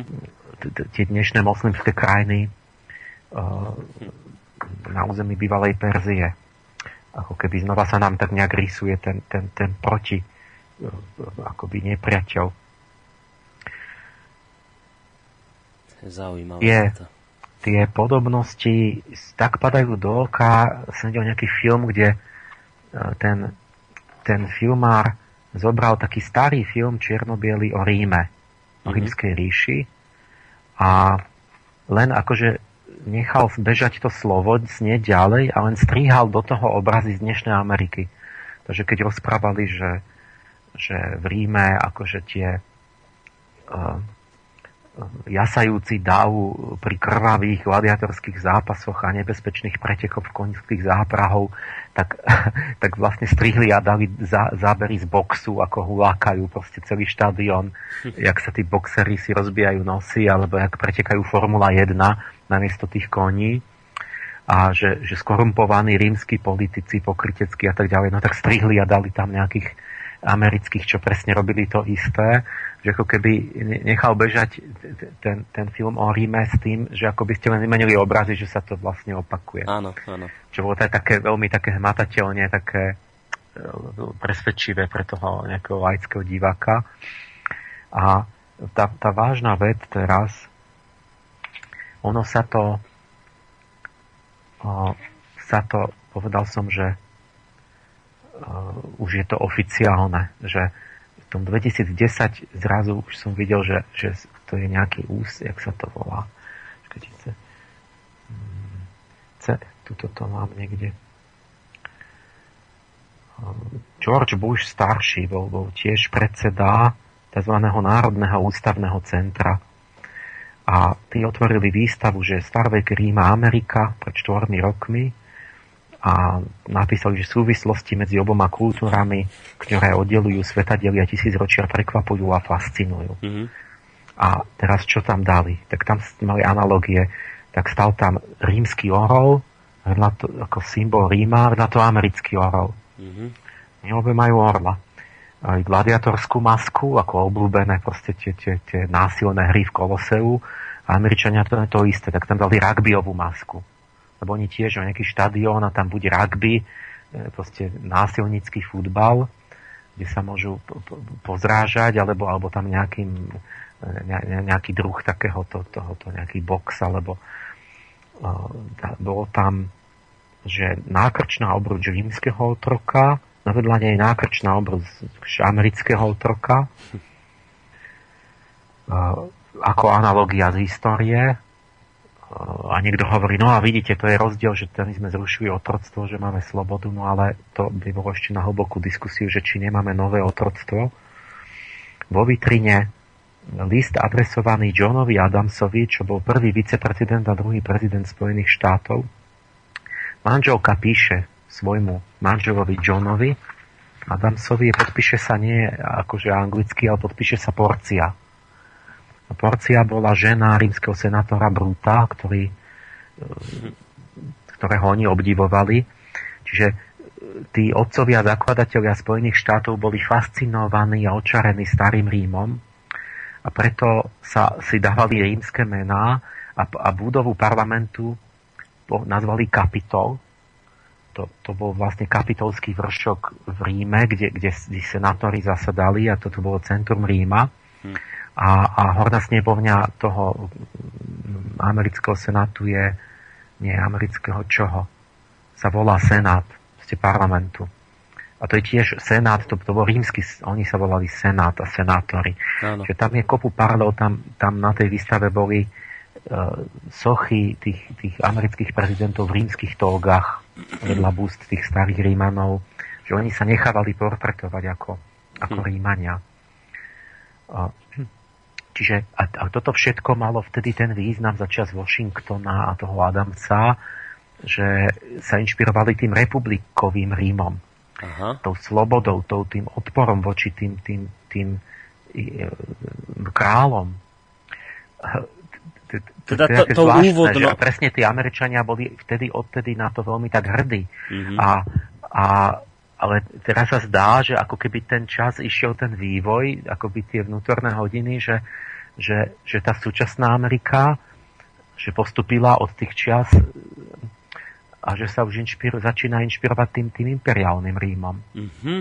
Rozumiem. A, že, že Bush, keď nastúpil, tak si nechal vypracovať ako nejakú historickú štúdiu o, o, o impériách v histórii a tak, že, že akoby, tá, akoby ten duch toho imperializmu im, im teraz už strašil oveľa viac, než, než, než tá túžba po tej slobode a tej dôstojnosti jednotlivca a týchto veciach. Mm-hmm.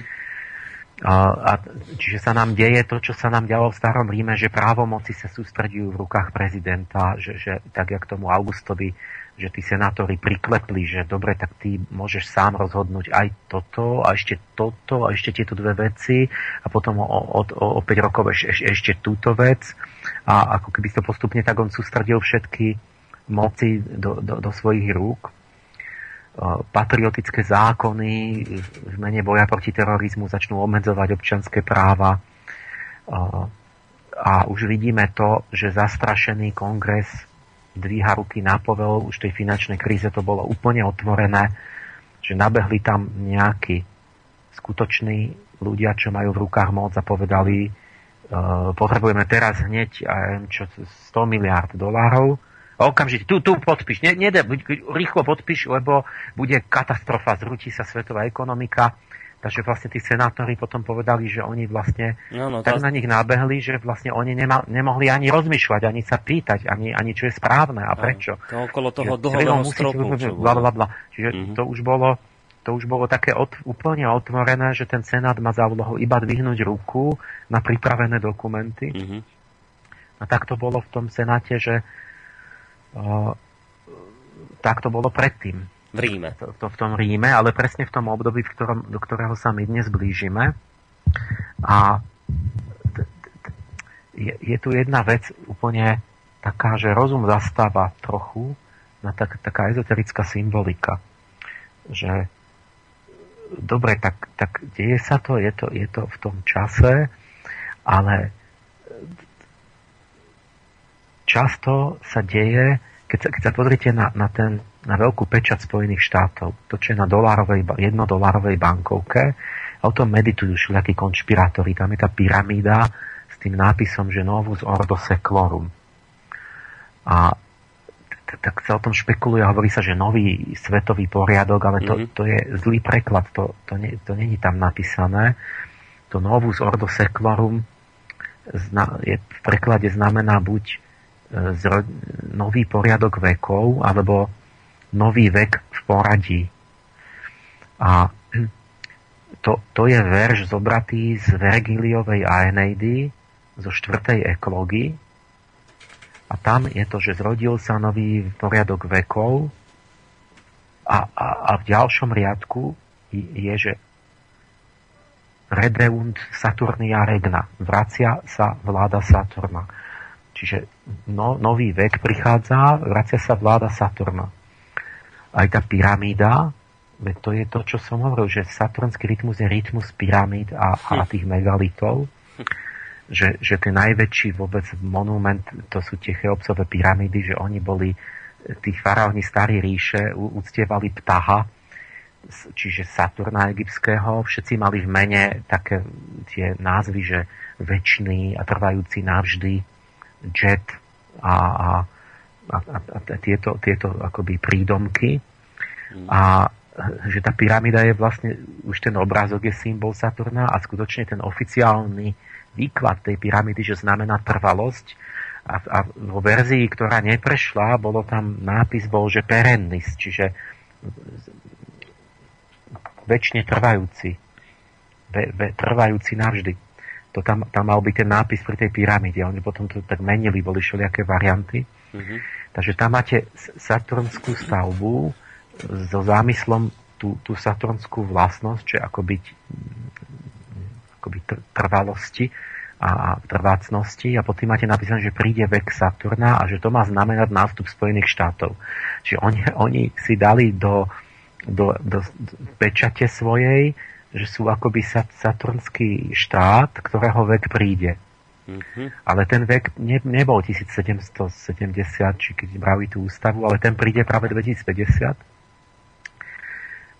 Čiže tuto ako keby, no môžete rozmýšľať nad tým, že ako keby ten duch v počiatkoch vôbec vošiel do symboliky, mm-hmm. akoby, ktorá znamená budúcnosť. Že niečo je vložené, nejaké semienko, že to sa bude nejak vyvíjať. Uh, že ako je to možné, že vlastne akoby to tam, že to tam majú. A niektorí sme to tušili a, a, a ja som nie prvý. Ale predo mnou bol napríklad Oswald Spengler, a to neviem, či dnes ho Slováci poznajú, ale ono vyšlo v Čechách, jeho, to, to jeho veľdielo Zánik západu, Der Untergang des Abendlandes. To písal na začiatku 20. storočia počas prvej svetovej vojny. A bol to taký trhák, to proste v 20. rokoch všade v spoločnosti sa hovorilo o tom, že či Spengler má pravdu a nie. A Spengler mal takú metódu, ktorá v niečom sa kryje s tou, s tou mojou, lebo vlastne sa díval na dejiny cez, tie, cez právzory určité duchovné a cez také tie, tie charakteristiky, tie kvality. Čiže hovorí o tom, že každá civilizácia má svoj ten symbol, ale v takom zmysle, že to je niečo ako duchovná moc a že sa to nejakým spôsobom vyjadruje v kultúre, v politike, v myslení, filozofii a že má, má nejaké obdobie vlády, proste sa zrodí, e, kulminuje, potom zanikne a že sa dejiny nejako opakujú, ako taký vzorec. Mm. A, takým spôsobom, že bola nejaká civilizácia egyptská, čínska, taká, taká tá rímska, potom západná, arabská a že neskôr tá iná civilizácia prechádza akoby rovnakými morfológiou, rovnakými fázami vývoja, ako keby bola nejaký živý organizmus, ako tie predošle. A on hovoril o tomto návrate tej ríše, ja, ja ho budem citovať, Spengler, že Imperium Romanum sa už nejaví ako jednorazový fenomén, ale ako typický konečný stav, ktorý tu bol už niekoľkokrát. Čiže toto, čo som ja hovoril, že každých 500 rokov príde e, akoby duchovná štruktúra toho rímskeho impéria, mm-hmm. aj keď to je už nejaké, niekde in, iný štát a iní ľudia. Mm-hmm. Čiže je to niečo ako vzorec a pre Špenglera to bol okamih, to už to štádium toho cisárstva, toho cezarizmu, kedy sa kultúra mení na civilizáciu, čiže stav vyčerpania ducha, kedy z bývalého vnútorného obsahu zostanú len vonkajšie technické a organizačné formy. E, pre neho národ bolo niečo, čo má kultúrne hodnoty, kde ľudia žijú nejakým duchovným obsahom a, a, a keď, to sa, ten, keď ten duch sa vyčerpá vývanie, tak zostane niečo ako mŕtvá škrupina a namiesto národa je tam beztvára masa, ten dav, ktorá je ovládaná abstraktnou veličinou peňazí. Mm-hmm. To teraz parafrazujem Špenglera. Že, že, a toto on videl, že toto sa blíži a že Amerika je to akoby najsilnejšie, e, povedzme ten reprezentant, a že vlastne tí ľudia už nemajú žiadne hodnoty, len vlastne sa peniazmi ovládajú ako taký nejaký dáv, ktorý není schopný akoby za niečím stáť a, a, a že toto je ten prechod od, od nejakého k tomu, čo on bol, že to je už to cezarské imperium mm-hmm. ako nejaký odstrašujúci nejaký ako niečo ako mŕtva bývalá, civil, bývalá kultúra. No a tak Spengler robí také pozorovania, že hovorí, že lúza príliš rýchlo z bohatlých Rímanov očumovala diela Periklovej doby, ktorým rozumela tak málo, ako rozumejú americkí návštevníci Michelangelovej Sixtinskej kaplnke. Čiže už im vyčítal to, tú stratu tej skutočnej kultúry. A robil také tabulky, bolo to, že tabulka súčasných epoch ducha, kde dal vedľa seba tie civilizácie, ktoré, ktoré teda boli úplne z iných časov, ale on ich dal vedľa seba, že od začiatku do konca, že prichádzali rovnakými akoby vývojovými fázami. Mm-hmm. A keď sa pozriete lepšie na tú jeho tabulku súčasných epoch medzi antikou a e, no, modernou európskou civilizáciou, to si všimnite, že Spengler predo mnou, 100 rokov predo mnou, nemajúc tušenia nič o anieloch a o Babylone a o tomto tom, nič nevedel o tom, čo, čo ja robím, tak priraďuje tie epochy archanielov jednu k druhej vzájomne naprosto presne. pretože posun časový je 2088 rokov, že uh, začalo staré Grécko, niekde čo, začas toho Solóna a tak ďalej, nejak tá, tá, tak a potom niekde začiatok tej západnej civilizácie a posun medzi tým je 2088 rokov, lebo, lebo to je od proste medzi všetkými tými duchmi času. Oni každých 504 aj niečo rokov prichádzajú a tam, tam keď si pozrite tej tabulky, tak to máte 4 krát 500 plus je tam jeden skok, takže máte 2000 niečo. A, a, a on presne len sa díval na tie morfológie duchovné tých období a pozera sa, že Parmenides okolo 500 pred Kristom. Uh, to je Saturnsk, malé saturnské obdobie, tak to priradil, že to je rovnaká doba ako Descartes, okolo 1600 Čiže presne priradil orifilské obdobie k orifilskému. Mm-hmm. Lebo videl, že Descartes mal presne tú istú charakteristiku myšlienkovú určitú ako ten Parmenides. Napríklad, že hľadal istotu v myslení a, a, a, a proste plno tých vecí. Teraz za tým nasleduje Gabrielské obdobie. Tak priradil greckých senzualistov k anglickým. Nie ľudia ako John Locke a títo majú presné paralely mali uh, v Grécku zhruba okolo 400 niečo pred Kristom v Grécku a potom okolo 1650 a tak v Anglicku. A nielen v Anglicku. E, potom hovorí, že e, sofisti, zrazu sa objavili sofisti v Grécku okolo proste to vrcholilo v 4. storočí pred Kristom a zrazu osvietenci v Európe v 18. storočí, no to sú presne ako tí sofisti že proste rozumárčili a, a logika a takéto a ich zaujímalo e, proste kúd rozumu. Tak to priradil Rafaelské Grapalskému.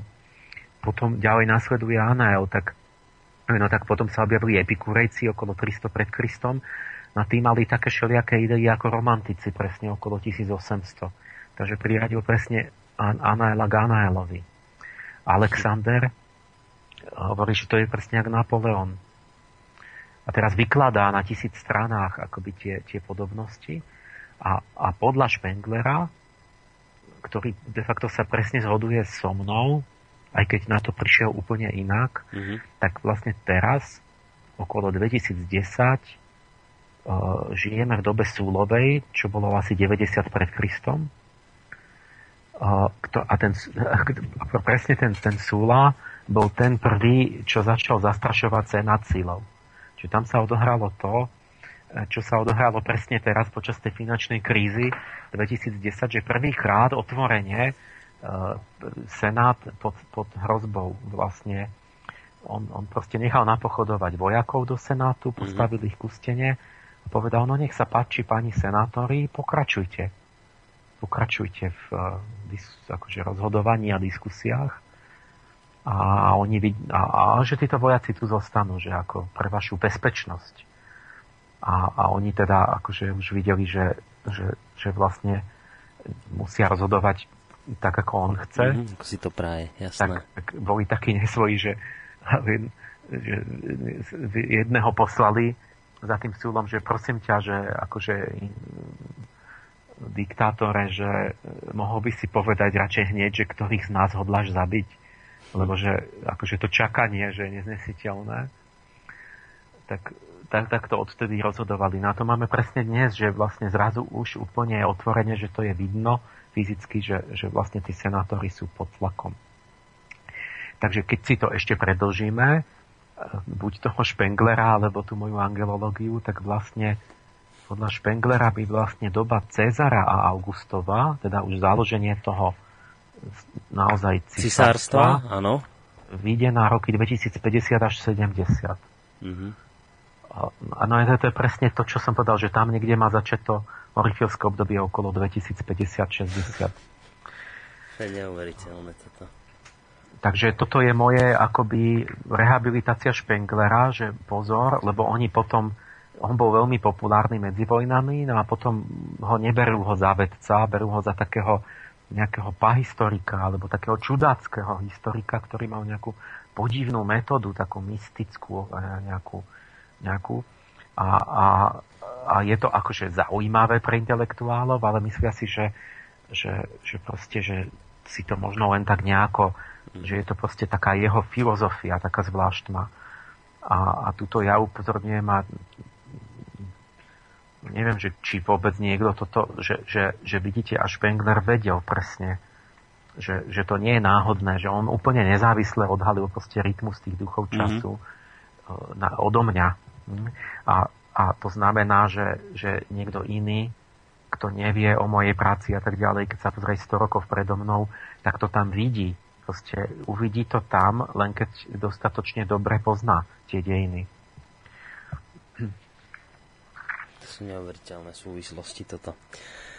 No, pán Paleš, trošku vás preruším, lebo aj maily nejaké sem nachodili, tak aby sme t- trošku aj k tým mailom prešli a, a potom samozrejme môžete pokračovať ďalej. A napríklad tuto pozrieme prvý ktorý prišiel od Adama. Zdravím vás oboch, veľmi zaujímavá téma. Nehovorí sa nadarmo, že Rím je vznik civilizácie, takisto ako USA. Rím využíval kriminálne živly na presadzovanie svojich záujmov, divadelné hry, na odvrátenie pozornosti plebiscitu, rozhlas v podobe hlásnika na námestí a skresľovaniu verejnej mienky. Nie nadarmo sa hovorí hry a víno. Tak toto nám písal poslucháč a inak Úplná náhoda, presne toto som sa vás chcel opýtať, lebo som mal pocit, že ešte túto paralelu sme asi vynechali. Že, že ako to, lebo v Amerike sa často hovorí, že tam dochádza k obrovskej mediálnej manipulácii tamojších ľudí a že či aj v tejto situácii, v tejto chvíli aj v prípade mediálnej manipulácie vieme nájsť nejakú paralelu s Rímom. Aj keď samozrejme no médiá tam neexistovali, ale že či, či nejaký taký princíp manipulovania ľudí bol typický aj pre Rím, ktorý je typický pre Ameriku? No toto je tá paralela, ktorá som si nechal nakoniec, mm-hmm. lebo to je vlastne tá prakticky najvážnejšia. A, a často aj už sa o nej hovorí, že ten rímsky ľud proste na, nastalo tá podobnosť v tom, že zrazu tí Rímania zmocneli, mali provincie veľké, žili vlastne na úkor tých, keď tam prúdilo bohatstvo z obrovského, akoby z celého vtedajšieho sveta, tak oni vlastne si mohli dovoliť v podstate žiť na úkor iných ľudí. Takže oni, a toto keď, toto keď sa stane, že môžete vy bezpracne žiť, keď sa naskytne taká príležitosť na úkor iných ľudí, tak uh, si dávajte pozor, pretože to je duchovná smrť. To je, to, lebo vy vlastne stratíte kontakt s realitou a sa začnete duševne kaziť. Takže tí, keď, keď tí Rímania žili na, z práce otrokov a, a tých bohatstiev tých provincií, tak oni v podstate sa otrhli od reality a ten, ten, ten, to nešťastie potom je v tom, že tí Rímania, že vlastne tie provincie museli poslúchať Rím, ale nemohli rozhodovať a museli, oni museli pracovať a neviem čo. A tí mhm. Rímania, ktorí boli v tej Itálii, čiže tí občania, čo mali volebné právo, tak tí mohli voliť a rozhodovať, ale tým už bolo všetko jedno, lebo tí si žili v blahobite na úkor druhých. Tak tí boli v podstate niečo ako uplatení alebo, alebo skazení alebo lahostajní postupne. Mm. No a dialo sa tam to, že tá demokracia ne, nemohla fungovať, lebo oni prevolávali na slavu hoci komu, to už bolo úplne jedno, tam len kto rozdával, rozhadzoval strieborňáky. Čiže vlastne štedrý ten, ten kandidát e, rozhadzoval davu proste mešce strieborňákov ktoré musel niekde samozrejme nazbíjať v nejakej ďalekej krajine. No a Dav lákal a keď prislúbil pánem et circenses, čiže chlieba hry hm. v tom koloseu, tak, tak ľud mal všetko, čo chcel a volil ho. A to, a to bolo to takéto jednoduché, či sa to striviálnilo na tie, na tie triviálne púdy, že keď dost, rozdávajú chlieb, varia polievku, zadarmo, te, vlastne hladný nie som, zima tam sme vítali Stredomorie a zábavu mám celý deň postarané, povedzme, že 100 dní hier v Koloseu, tak, tak vlastne si žijem, je mi dobre, nestarám sa o politiku a volím toho, kto mi to zabezpečí a nič ma nezaujíma. A, a on to niekde musí zabezpečiť, zrejme asi musí ísť s vojakmi do nejakej ďalekej krajiny. Mm-hmm. No toto je, toto je veľmi vážna analogia vlastne s tými Spojenými štátmi, lebo vlastne tam je to nejak podobne, že, že oni ani nevedia, že čo kde je, ktorá krajina, kto tam žije, čo úctieva, akí sú to ľudia, a, a ako, ako to tam, aký je tam život. Ale vedia len, že majú voliť takého politika, ktorý im zaručí, že sa dnes nebudú mať horšie ako zajtra, že sa zajtra nebudú mať horšie ako dnes a, a že nebude drahá ropa a že bude dostatok toho, tamtoho, že bude ten konzumný spôsob môcť pokračovať. A to, je, to keď je pre, pre veľ, väčšinu, veľkú časť dedine kritérium, mm-hmm. teda to je populistické, že, že im nasľubuje, dostanete, dostanete, dostanete to, ale nič sa nežiada od nich, lebo však vy ma iba zvolíte a dostanete za to niečo, tak nastáva jeden diabolský mechanizmus, lebo vlastne vy to je mechanizmus, ktorý musí vyniesť stále väčších zločincov k moci, mm-hmm. lebo, lebo vy musíte nasľubovať nereálne veci, musíte nejak zabezpečiť. Čiže keď, keď po, po mne žiada ten Američan, že on chce mať auto, ktoré má 20 litrovú spotrebu, lebo ja neviem, má z toho nejaký pocit, že je asi silný muž alebo niečo, tak tak proste on ma zvolí iba vtedy, keď mu to zabezpečím, tak ja musím niekde prepadnúť nejakú krajinu, aby som si tam ropu ukradol. Mm-hmm. Čiže proste musí byť vojna. Čiže to, toto, toto, tá kombinácia toho blahobytu určitého, toho zvyku na blahobyt, kombinácia nevzdelanosti, že vlastne tá Amerika je relatívne nejak málo vzdelaná a ešte je tam vo, voči európskym štandardom a ešte tam je tam ten pohyb že začína tam byť vlastne to farebné obyvateľstvo a proste také možno, že nie je farebné, ale tak, také, také, že je pochybné a iné. Mm-hmm. Tak a títo ľudia volia, de facto rozhodujú o celom svete a o ničom nevedia. Lebo jednak nevzdelanosť a jednak tie médiá. Čiže úloha médií je, že, že E, vlastne vás majú držať dezinformovaných, aby ste nevedeli nič. Tak, že, že tie médiá si platíme niekto na to, aby hovorili, čo chceme počuť, čo sa nám hodí, aby, aby manipulovali. Ale toto bolo presne v tom starom Ríme. Že verejná mienka sa vytvárala triviálnymi mechanizmy manipulácie ľudu, ktorý dávno stratil svoje občianske cnosti, ktorý nerozmýšľal, nestaral sa a boli nejaké triviálne mechanizmy, že niečo dostanete, voľte, tohto. Mm-hmm. A to je dnes proste nejaká globálna, proste nebezpečná vec, tragická, že aby najsilnejšia krajina proste klesala vo vzdelanosti a, a žila na úkor niekoho a, a aby tam boli v izolácii mediálnej, veď tam keď človek počúva, tak že, že zistuje, že oni, oni nevedia, nie, nie, nie, nie, že to ja neviem, čo by som povedal, tak Čomsky dával taký príklad, že na stene mal nejakého toho zavraždeného biskupa Romeru a hovoril, že na juh od tejto rovnobežky každý jeden človek vie, že to bol človek, ktorý, ktorého všetci milovali a ktorého si zvolili a ktorý, ktorý chcel akože nezávislosť ich krajiny. A na sever od tej rovnobežky v Spojených štátoch e, ešte jediný človek nevedel, že kto to je, koho som sa pýtal. Mm-hmm. Čiže oni keď sa tam izolujú tí občania, že, že ne, nevedia, čo sa deje vonku a majú úplne opačné informácie, tak to, to človek zažije niekedy v rozhovoroch, akože tam máte Amerike rodinu alebo niečo, že, že zrazu oni sú v nejakom úplne inom obraze. triviálne naivné schémy v tých médiách, proste úplne také, také jak pre malé deti, ktoré nemajú nič so skutočnosťou spoločné a apelujú na nejaké elementárne pocity. Hmm. Američan potom má to, čo Ríman, že, že oni mali notoricky čisté svedomie. Že Rímania boli vždy v práve. A, a tak aj Američania, oni keď toto si vytvoria, ten svoj seba obraz proste falošný, tak, tak vlastne vždy, vždycky len trestali porušovanie Rímania, napríklad porušovanie zmluv.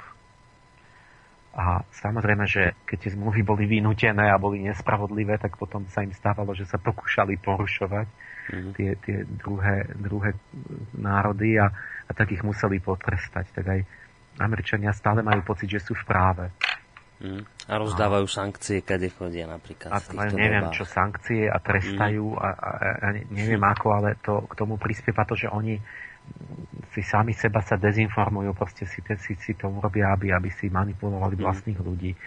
A keď ich mám nezdelaných, tak to je, to je strašné. Proste to nie je možná demokracia, alebo ja môžem povedať hocičo. Tak pre mňa ten pád dvojčiek je symbol toho, že odteraz ako keby začína nejaká otvorená totalita, lebo to je tak, tak, tak to mali v každej, v každej histórii boli rôzne veci, ktoré boli očividné, ale bol to ako oficiálny test na lojalitu. Čiže to už pred 2200 rokmi doniesol nejaký úradník toho prvého čínskeho cisára a, a doniesol na dvor jelenia doviedol, uh-huh. všetci z dvoranov sa zhromaždili a prehlasil, že toto je kôň. A teraz tým dvoranom, že čo si o tom myslíte? A tie obrovské parohy na hlave. Každý videl, že to je len. A, uh-huh. a každého sa pýtali, že čo to je. Uh-huh. Kto povedal, že je to kôň, tak dostal funkciu, bol povýšený a tak. A keď niektorí hovorili, že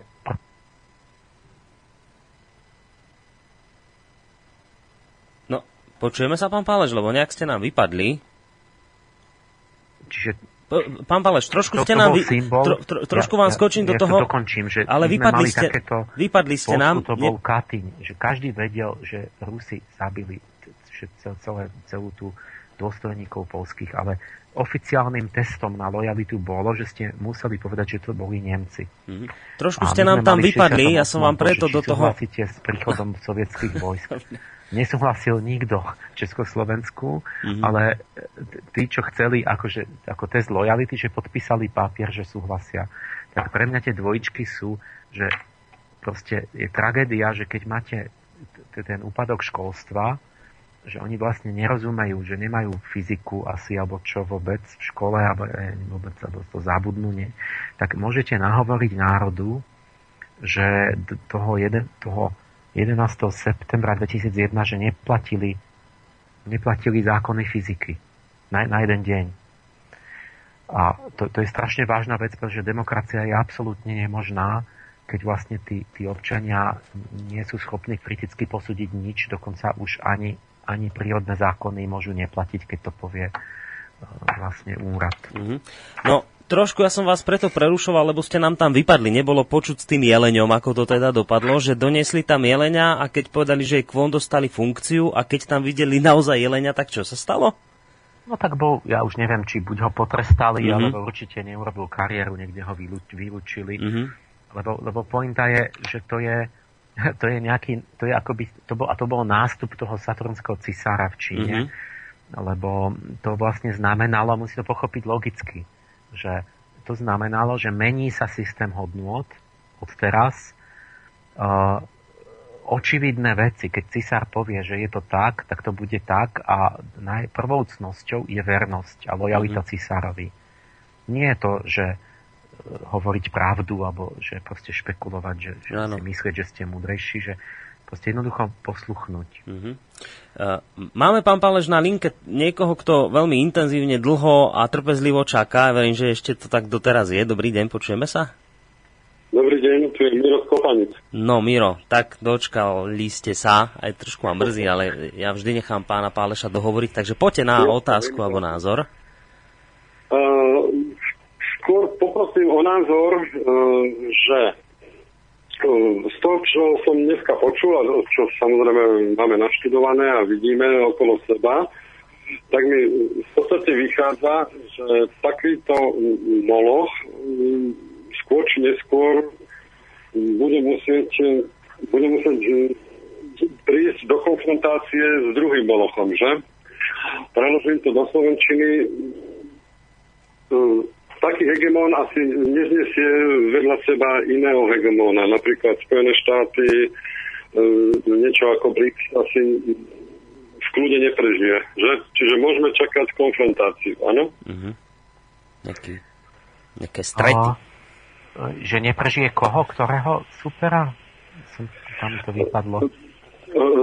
Rusko, Rusko, Rusko Čína, ako BRICS. Ale, alebo všetky tie ešte štáty, ktoré...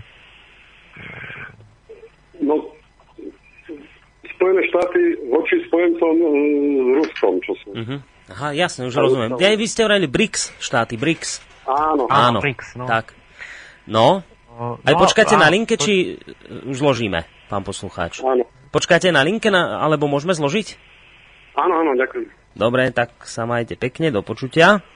No, takže otázka zaujímavá, že či musí dôjsť k nejakému stretu s takýmto e, niečím veľkým, tak ako v Ríme došlo k nejakému stretu civilizácií a niečo, že či nás to čaká niečo podobné. No, ne, neviem, teda viem tak podmienenie, že ono nič nie je v histórii, že by to muselo byť práve v tom, e, keď chceme poznávať tieto veci, tak je to práve na to, aby sme rozhodli, e, aby, aby sme usmernili tú históriu, lebo tam je vždy viac možností. A jednak teraz čo, čo, ten, čo ten zvyšok sveta vo vzťahu. Ja jednak, keď som hovoríme o Amerike, to je tak, že on to nie je len Amerika, ale je to len ako keby, že tam je to najreprezentatívnejšie možno, Mhm. lebo keď som hovoril, že, že americký prezident nám vládne ako keby bol náš cisár a my ho nevolíme, podobné sa môže deť aj s Bruselom, že vlastne nám začínajú vládnuť a my nemôžeme hovoriť, lebo vlastne ten Orifiel je duch času, čiže on vlastne premieňa všetko.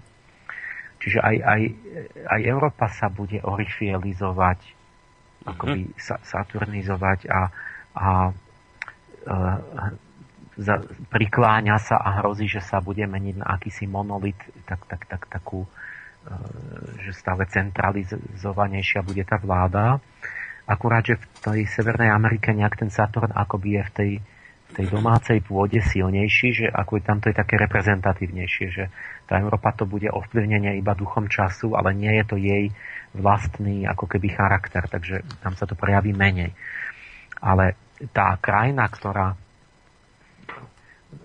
a, a s Ruskom, no ja neviem, nie som prorok, alebo s tými moslimskými krajinami, keby sme si to prirovnali k tej starej Perzii, tak tam boli stále vlastne chvíľku mier, chvíľku šarvátky, stále sa tam akoby mleli na tých, na tých hraniciach a sa tak škádlili a posúvali trochu tie hranice. Tak že nebola to nejaká totálna ničúca vojna, ale robili také prímerie skôr potom. A, a tak teraz sa tiež tam nejak tam, máme nejakú hranicu medzi tým jedným a druhým svetom a teraz sa práve, pos, práve zažívame posun tej hranice, že Ukrajina sa ide presu, presúva zo sféry ruského vplyvu do, do, do toho amerického a, alebo západ, európskeho, západného.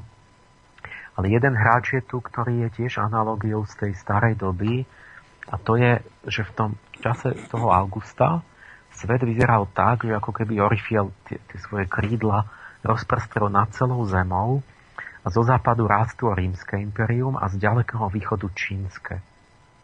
Či, Čí, Číňania mali cisárstvo, ktoré bolo super vzorové, saturnská organizácia, tam, tam s tým jeleňom to začalo, Mhm. s tým prvým cisárom a potom to mali, že zjednotili obrovské územie, všetky tie národy do, do jednej dokonalej organizácie, to bolo ako stroj a rástli a tak, že sa takmer tá Čína s tým Rímom dotkli na konci toho orifielského obdobia za Trajana okolo roku 100 po Kristovi, sa takmer tie územia už išli dotknúť a niektoré tie posadky sa stretli, akoby čínske s rímskymi. Aha. Čiže ono tam medzi tým bola tá partia a tam to boli tie iné krajiny na juhu a na severe tí, tí barbari a sarmati a, a vlastne Slovania ešte proto, ale, ale, ale takmer sa dotkli takou špicou, že ako keby skoro zakryli celý svet dve tie orifilské impéria. A teraz sa nám chystá čosi podobné, lebo keď pozeráte tie vývoje a tie prognózy, tak Čína ide najprúčie hore.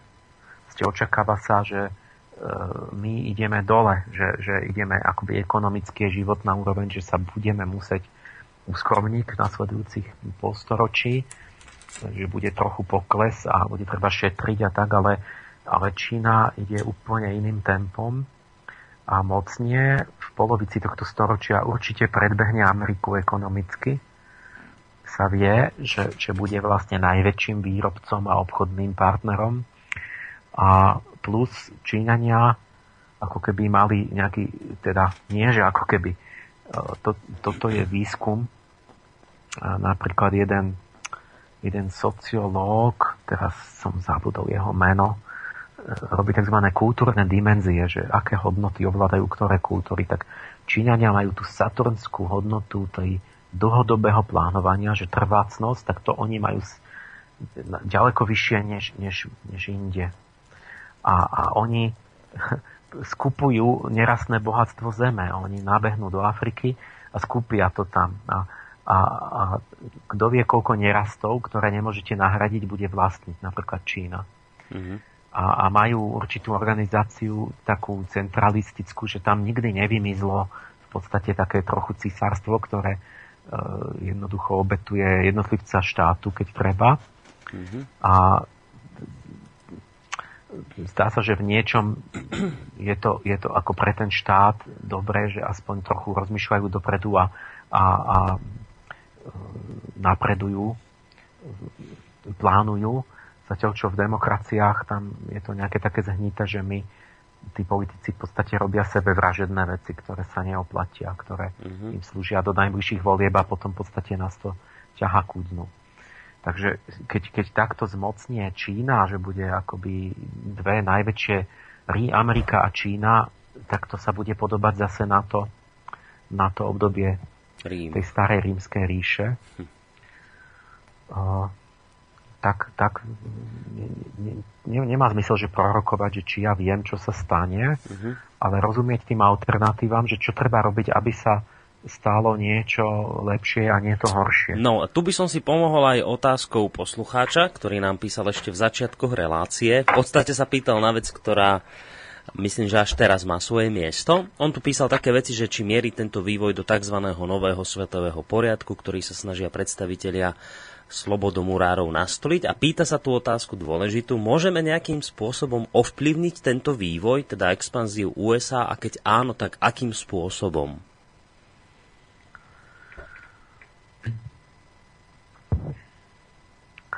No, to, to by sme samozrejme mali dotiahnuť do takých tvorivých podnetov, že mm-hmm. keď máme nejaký taký obraz o tých takých silách a, a charakteroch a štruktúrách a že, že ako do toho máme zasiahnuť vlastnou uh, vlastným rozhodnutím a, a prácou a zmenami hodnot, že, že či, ako to môžeme my ovplyvniť a aké sú tie možnosti. No. Uh, ten, ten orifielský duch príde, vlastne to je niečo, čo podľa mňa ne, nerozhodujeme o tom my, ale my rozhodujeme vždy o tom, ako sa použije tá, tá lebo vlastne ten, ten archetyp alebo tá, tá duchovná mocnosť nám dáva iba určité dary a určité akoby psychické sily. Mm-hmm. Či by sme povedali, že Orifiel nám darúva duchovné olovo alebo duševné. A to môžete použiť rôzne tak, tak ako každý iný materiál, že ja môžem z toho olova robiť gulky a strieľať ľudí, alebo môžem vyrábať z olova, neviem, akumulátory do auta. Proste dá sa použiť na, na mierovo aj, aj alebo konštruktívne aj deštruktívne. Takže v tom, v tom v rámci toho archetypu toho Saturna sú tam viaceré možnosti, ktoré sa prejavujú v histórii, že tá signatúra sa nejak prejaví tou, tou prémenou, ale tak, taká tá negatívna častý výsledok sú tie absolutizmy, že nastane proste nejaký e, mocný vládca, sústredí moc a tí ľudia majú veľmi zúženú možnosť slobody a nejakého vlastného názoru a sú včlenení do takého stroja, kde sú ozubenými kolečkami, že je daný mechanizmus byrokratický, hierarchia mm-hmm. a v tom musia fungovať a nesmú o tom diskutovať. Je to veľmi efektívne, je mier a tak ďalej, ale je nesloboda.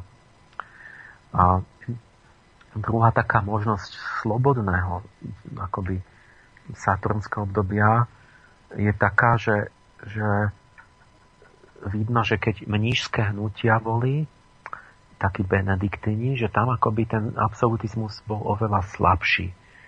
Ale okolo roku tisíc bolo také orepilské obdobie, že ten absolutizmus bol slabší, alebo úžasný taký kultúrna vlna toho pustovníctva a mnížstva. A to je, to je také tajomstvo, že, že keď sa dobrovoľne akoby spojíme s tým duchom času, vedomé, tak ako keby predbehneme všetky tie negatívne následky a splníme to, čo máme, akoby tú úlohu konštruktívne vedomé a ne, nestane sa akoby nič zlé. Ale musíme sa s tým duchom akoby zoznámiť a prijať do seba a hľadať tú dobrú alternatívu, čiže tí mnísi vlastne vnútorne urobili to, že urobili vnútorný absolutizmus, že vnútorne si dali hodnoty, že seba disciplína, odriekanie, skromnosť, tí benediktíni, že budem chodiť jednoducho oblečený a modliť sa a pomáhať a, a ja neviem čo pracovať. A, a čiže oni ako keby tá sloboda bola v tom, že som sa dobrovoľne rozhodoval seba sa obmedziť a seba disciplinovať. A, a keď to urobíte, tak vlastne je to nejaký vývoj vnútorný. A, keď, a v tých časoch, keď sa to neurobilo, pretože okolo 1600, no tak, tak, tak už tí materialistickejší ľudia, tak ako keby sa to projektovalo, tie duchovné sily vonok, že to príde k vám ako osud zvonku. Mm-hmm. Že ja nechcem byť Benediktín, nie? boli kapucíni okolo 1600, ale to to bolo už oveľa menšie hnutie. Jasné. Takže oni akoby v málom tiež, to máte to isté, ale akoby väčšia tá časť síl bola taká, že čo ja budem Benediktína Kapucín, prečo ja by som sa omedzoval a chodil v nejakom jednoduchom plátne a čo, a, a nechcete, tak ale tie, tie, tie duchovné sily tu sú a zrazu to príde k vám zvonku, mm-hmm. ako vonkajší osud. Zrazu Čiže... už len príde nejaká armáda nejakého imperátora, ktorá, ktorá vlastne vás dá do laty. Mm-hmm, čiže... aj my, my v tom 2050, že budeme mať na výber, že e, predstavte si, že e, buď vznikne nejaké hnutie dobrovoľne mnížské, mm-hmm. nejakej modernej podobe, ktoré bude ochotné mať nejakú, sa, sa zrieknúť sebectva ako taký kultúrny prúd e, proti váhu, proti konzumu, a, a, a takéto veci a nejaké šetrenie a to v podstate sa nám tiež rodí v určitých tých hnutiach takých duchovno-zelených, že proste ne, neničme zem a ne, neplitvajme a ne, ne, nemajme e, akoby nenásytné nároky a, a, a tak. Že si môžete predstaviť, že toto je v podstate nejaké mnižské hnutie, ktoré bude mať nejaké hodnoty, aké to, nebudú, aké to nebude rád církevný. Mm-hmm. A, a, alebo sa nám stane, že príde ten imperátor a teraz samozrejme to bude mať nejakú modernú, modernú podobu, že, že už to nebude len nejaký Cezar, ktorý pošle úradníka, ale že to bude všetko v počítačoch a tak ďalej, a čipy. A to je to čo, to, čo tak intuitívne tušíme, že to niektorých ľudí straší, že bude nejaká, nejaká komputerová totalita, kde všetko bude akoby pozorované a riadené a, a, a, a zapísané a neviem čo.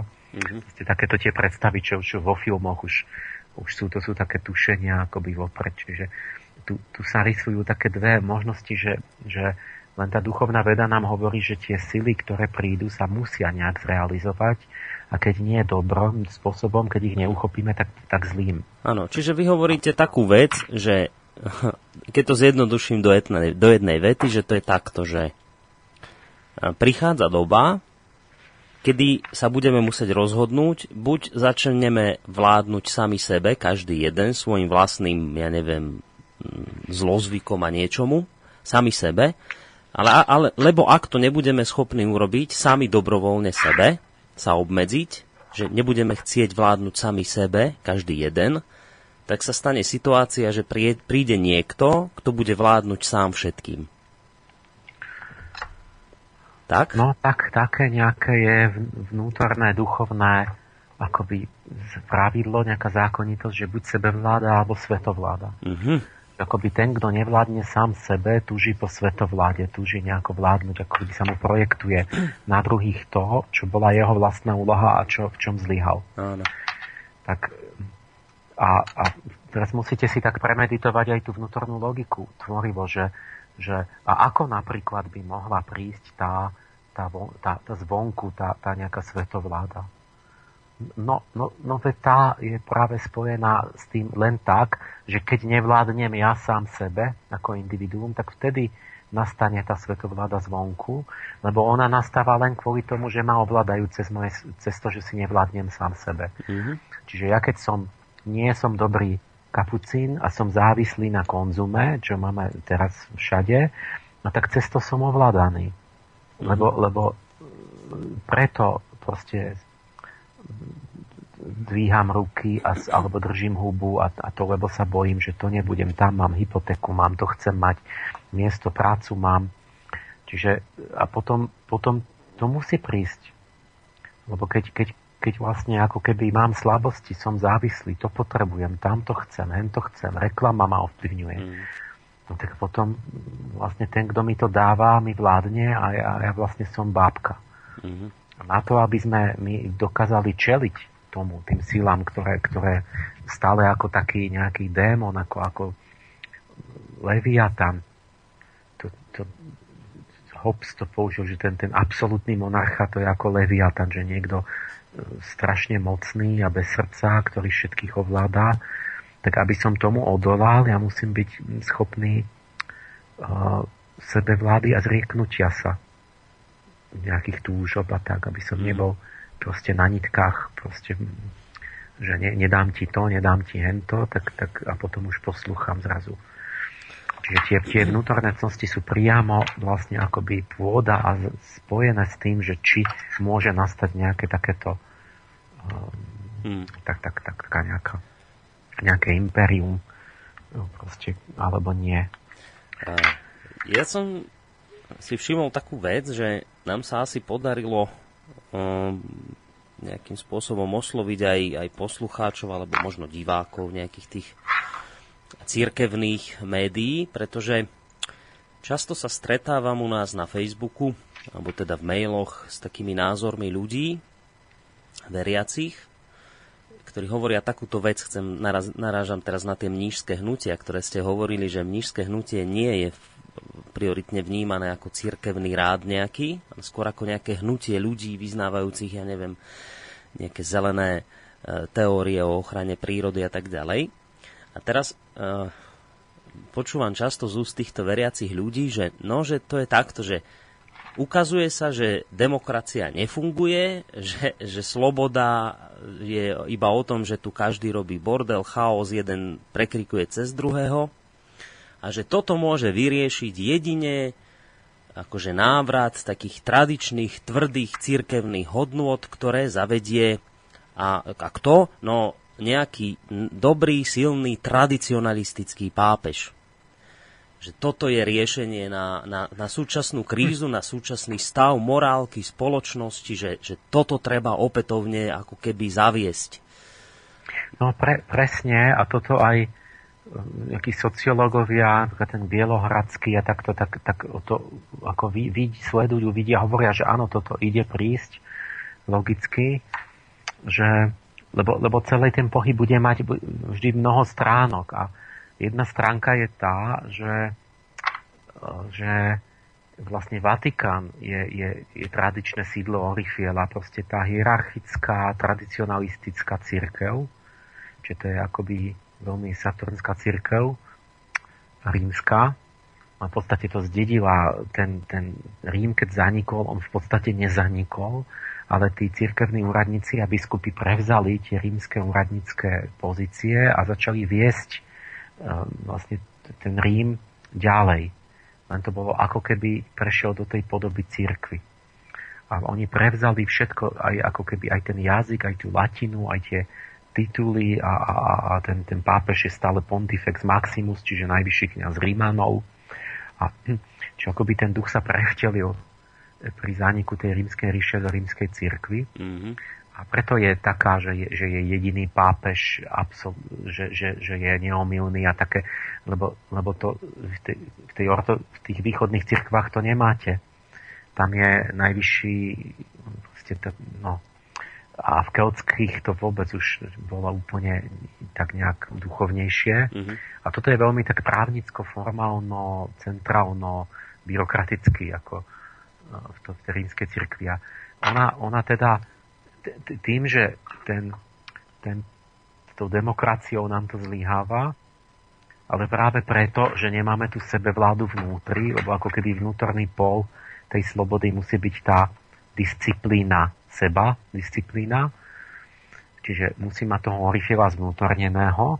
Keby sme mali seba disciplínu, tak by, že, tak by tá demokracia fungovala dobre. Mm-hmm lebo by sám od seba človek ne, nerobil zlé, ne, nezneužívali by to, ale keďže to práve vnútri chýba, tak to začneme hľadať na vonok. Vidíte, že to není len, že príde niekto zrazu nejaký, nejaký vládca, ale že to ľudia už, už, už sa dožadujú, už, už vykrikujú, už ho čakajú. Takže on, že ak príde, tak tu už budú vyhadzovať klobúky. No. Veď to tak bolo s Cezárom, že vlastne ten, ešte ten Cicero bol klasický starý intelektuál, ktorý veril v republiku. Hmm. Ale Cezar prišiel a povedal, že počuj, že republika je len prázdne slovo. To, ne, to ne, ne, nemá žiadnu realitu, neznamená. Že tu treba muža, ktorý to jednoducho bude riadiť. A, a, a tí aristokrati boli proti, a všetky tí, tí ešte tí všetky vzdelaní a s tými ideálmi, ale ten obrovský dav proste tých Rímanov, tak tí už vyhadzovali, prevolávali na slávu, že konečne správny chlapík, hmm. ktorý tu urobí poriadok a aspoň bude čo jesť a tak. Trestne silnou a, rukou po stole, no. Čiže, čiže a prirodzene vlastne keď katolické obecenstvo sa bude očakávať a, a hľadať vlastne tu v tej svojej cirkvi. Čiže to je, to je jedna predpoveď aj moja, že áno, sme na takom trende toho kývadla, že církev, ktorá sa zdá, že sa rozpadá, ona sa už dlho stále zdá, že sa rozpadá, že ona bude mať nejaký vietor do plachiet a že, tie, že ľudia budú chcieť riešiť proste ten chaos návratom k nejakým fundamentalisticko-tradičným, pevným mm. istotám a hodnotám, a to je vietor do plachiet Vatikánu. Čiže si môžeme rátať, že, že, že posun nastane v tej polke tohto storočia tak, že budú ľudia cítiť potrebu dôležitosti církvy zase také nejaké ako rímskej. Mm-hmm. Nejaká taká vlna, že, že budú... Pred tými tisíc rokmi to bol ten slávny boj o investitúru. Bola svetská kultúra Henrich Cisár a bola, bola tá rímska, tá církevná a pápež, ano. ktorý to bol, Hildebrand, ktorý... A súperili o moc a ten pápež vyhral, lebo vlastne mal ducha času na svojej strane. Mm. takže, takže to bude akoby nejaká jedna stránka, že ako keby ľudia budú chcieť zase, že, že, že kde nájsť, ako keď my, lenže to, toto sú už tie, už tie akoby dosť negatívne veci, mm-hmm. lebo, lebo vlastne namiesto toho, aby sme e, dospeli k vlastnému morálnemu zdokonaleniu a, a, a pochopeniu, akoby poznaniu, že čo treba robiť, my, my, my len konštatujeme už pomaly, že sme to teda nezvládli mm-hmm. a že by bolo lepšie, keby to zás bolo niekto, že dá tie, tie pravidlá, tie, tie hodnoty mm-hmm. ako taký autorita. Tak. Sa ideme, tým pádom sa ideme vrátiť k autoritatívnu režimu, ktorý zase má všetky tie zlé stránky toho, tej, tej, tej mechanickej ústrnulosti a tej neslobody. No. Ja, ja to sledujem. Sledujem to takým spôsobom, že mám pocit, že sa množia tieto názory medzi ľuďmi, aspoň teda čo ja tu som schopný zaregistrovať. A mňa, ja to poviem otvorene, mňa doslova šokuje snaha niektorých ľudí obrať sa o vlastné, vlastnú duchovnú slobodu, duševnú vnútornú slobodu, kedy kričia, že oberte ma o moje vnútorné práva a chcem si niekoho silného, kto bude za mňa rozhodovať a spraví tu poriadok. A ja sa tohto bojím, pán Pálež, dosť významným spôsobom, že sa toto presadí v spoločnosti. No, to môžeme len prispieť k tomu, aby, aby eh, k tomu dobrému a, a čo už sa nebude dať, tak ono sa to vyzerá to tak, že zase niečo, niečo že, no, že sa to presadí. No, niekto demokracia nám... zlíha takto, tak, tak proste to iné riešenie nebude. Mm. V Amerike to v podstate vidno ako keby eh, ešte k tomu, k takému konfliktu medzinárodnému, že teraz Ukrajina a ten, ten boj s, tými, tým moslimským svetom, Čína sa nechce podvoliť, to, tie BRICS, ja neviem, to sú, to sú, čo je to v tom BRICS vlastne? Brazília, Áno, Rusko, tak... Irán? No, ja tiež presne Čína? neviem, ktoré to sú krajiny. A, a, a, čo? Proste, ako keby, to sú nejaké krajiny, sú tu, ktoré sú akoby ešte nie sú amerikanizované do, tej, do toho globálneho. A vidíte, že na tie krajiny akože nejak tak paušálne nadávame, že to je nejaká odzla a tak, že ako keby tá ten, ten, naozaj proste niekto mal v tej Amerike teraz, čo sa hovorí, ten neokonzervatívci, že teda fakt sa im sníva o tej svetovláde, mm že, že chcú proste všetko si podmaniť a tlačiť proste akože sa čím bližšie aj k tým ruským hraniciám a, a, a Irán zlomiť a, a ja neviem čo. A to je teda veľká otázka, že ako by mohli Čínu alebo Rusko, ako by také, také mocné krajiny. Ten, ja, ja som teraz bol v Budapešti týždeň na takej konferencii, kde bolo 500 ľudí z celého sveta ja som tam s s takým Pakistancom, je profesor v Amerike, v Kalifornii, ale no, no, je, pochádza z Pakistanu. A, tak až aj sme prišli, že do Bratislavy išiel so mnou akože na, na výlet. Mm-hmm. A sme sa tiež rozprávali o tom konflikte medzi že Západ versus tie, tie islamské zlé krajiny. Mm-hmm. Tak tam vlastne som mu tak vykladal, že, že, že čo napríklad sa dá robiť, že musí dojsť ako keby k tým zrážkam toho zlého islamu s, s Amerikou a, a, a s nami, však so Západom celým, že stále niečo tu je, že, že Irak musíme napadnúť, Afganistan, Sýriu chceli napadnúť, len im to niekto prekazil asi. Stále ako keby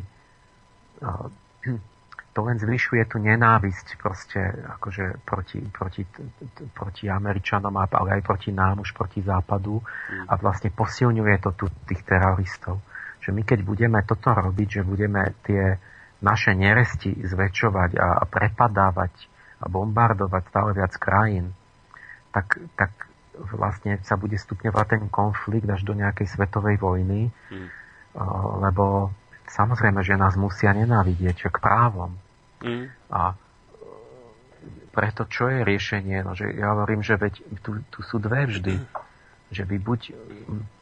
Nikto nie je dokonalý, ani Západ, ani tí moslimovia, ale my máme dve možnosti, že ja buď môžem si sa sústreďovať, že vidím to brvno či, či triesku v oku brata, čiže budem hovoriť, že moslimovia, však to sú takí blbí, a hento a čo tam je v tej ich a ženy majú zlé postavenie a nesloboda a, a, a to. Či budem sa sústredovať na chyby toho, toho sveta islamského a, a, a chcieť akože tam nejako ich trestať a neviem čo. A druhá možnosť je, že si pozriem na brvno v mojom vlastnom oku a začnem mojimi vlastnými chybami. A ja hovorím, že to je úloha, že musí vzniknúť ten pohyb sa presunúť dovnútra, že my máme, naša prvá úloha je si urobiť doma poriadok. Západná inteligencia a múdri ľudia sa musia chopiť toho, aby sme tú našu západnú ideu e, a ducha očistili, prehlbili, posilnili a zbavili sa našich vlastných nerestí a, a, a ziel. A na to je najlepšie, keď budeme počúvať tých, mos, tých moslimov, ktorí nám hovoria, že čo všetko máme zlé. Lebo, lebo, lebo to je pravda. Že t- t- zoberme tú časť, v čom majú tí islamisti, tí, tí moslimovia pravdu, napríklad, že sme proste jedna bezbožná civilizácia, opustená Allahom, stvoriteľom, veď to je pravda. A, a, a konzumná a, a, a, a skorumpovaná za peniaze a, a ja neviem čo. Skazená. Takže my si počúvnime tých inteligentných moslimov, začneme sebe napravať chyby a potom čo nastane?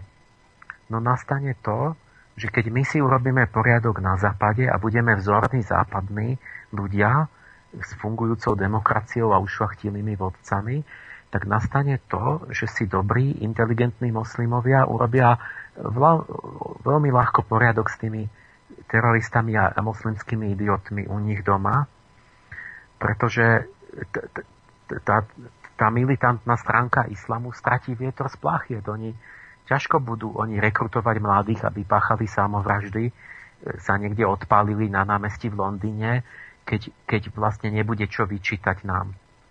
Ale čím my sme horší, tak tým viac bude len silne ten protitlak a tých teroristov bude stále viac. Mm.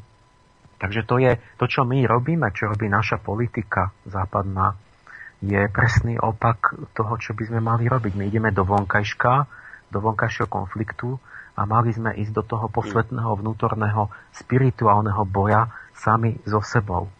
A tým by sme vyhrali všetko. A namiesto boja amerických nejakých tých, tých, jak sa volajú, tých orlov, či tých militantných fanatikov a svetovládcov s e, militantnými samovražednými asasinmi islamskými sa udeje iné. Udeje sa, že ušvachtilý západ bude si podá ruky s, mm.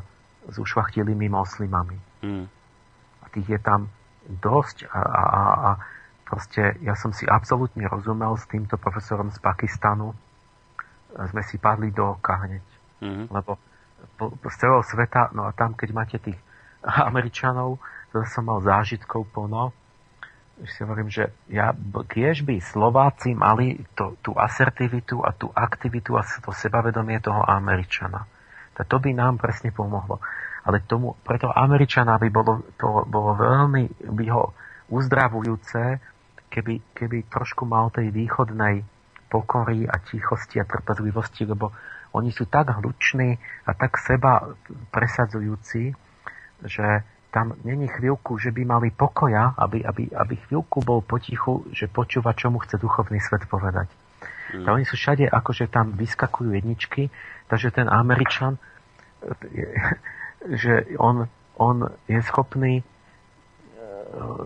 celý deň niečo tam rozprávať a mať tieto a ne, on si nevšimne, jemu nepríde tá myšlienka, že tam vedľa neho sedí niekto, kto má, je oveľa múdrejší, má oveľa viac čo povedať a celý čas je ticho, lebo sa akoby nedostane k slovu, alebo mhm. proste, proste je potichu, lebo si že to nemá význam. Mm-hmm.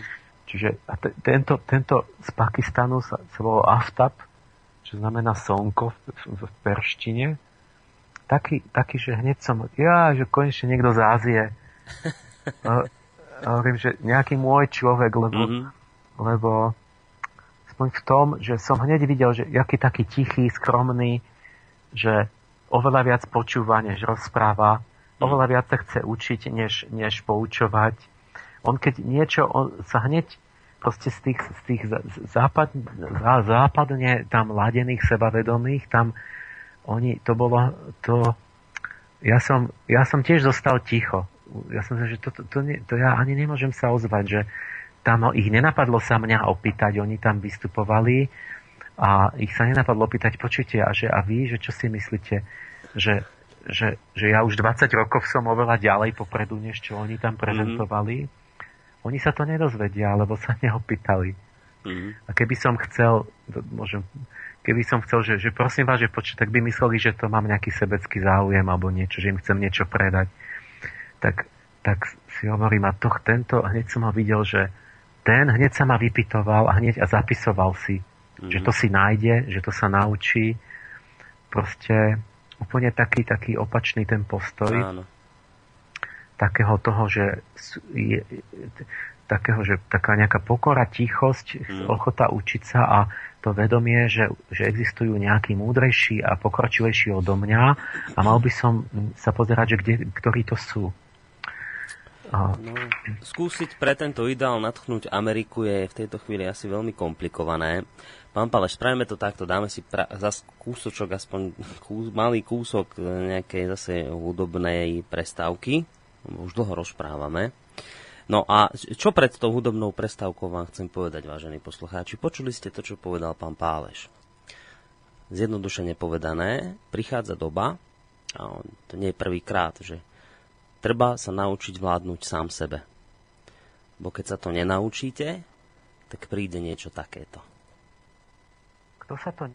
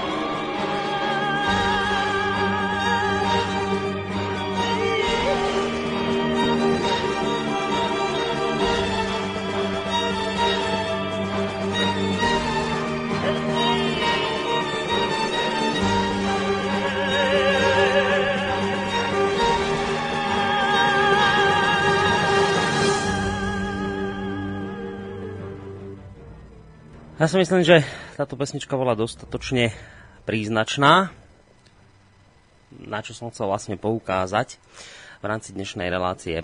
S Emilom Pálešom s ktorým sme sa vlastne už takto nejako prehúpli do úplne záverečnej časti našej dnešnej relácie, ktorá je aj o tom, že sa môžete pýtať otázky mimo dnešnej témy, ale pri pohľade do mojej mailovej schránky, ktorú tu mám teraz otvorenú, je jasné, že všetky tieto otázky sa týkajú len tejto relácie, ktorú momentálne rozoberáme a že táto téma vás hlboko zaujala, o čom svedčí veľké množstvo mailov, tak poďme hneď na ne.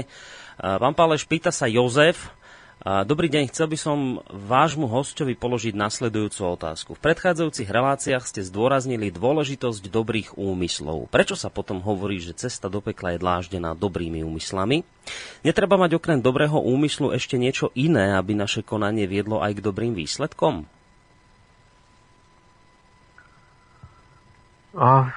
no, samozrejme.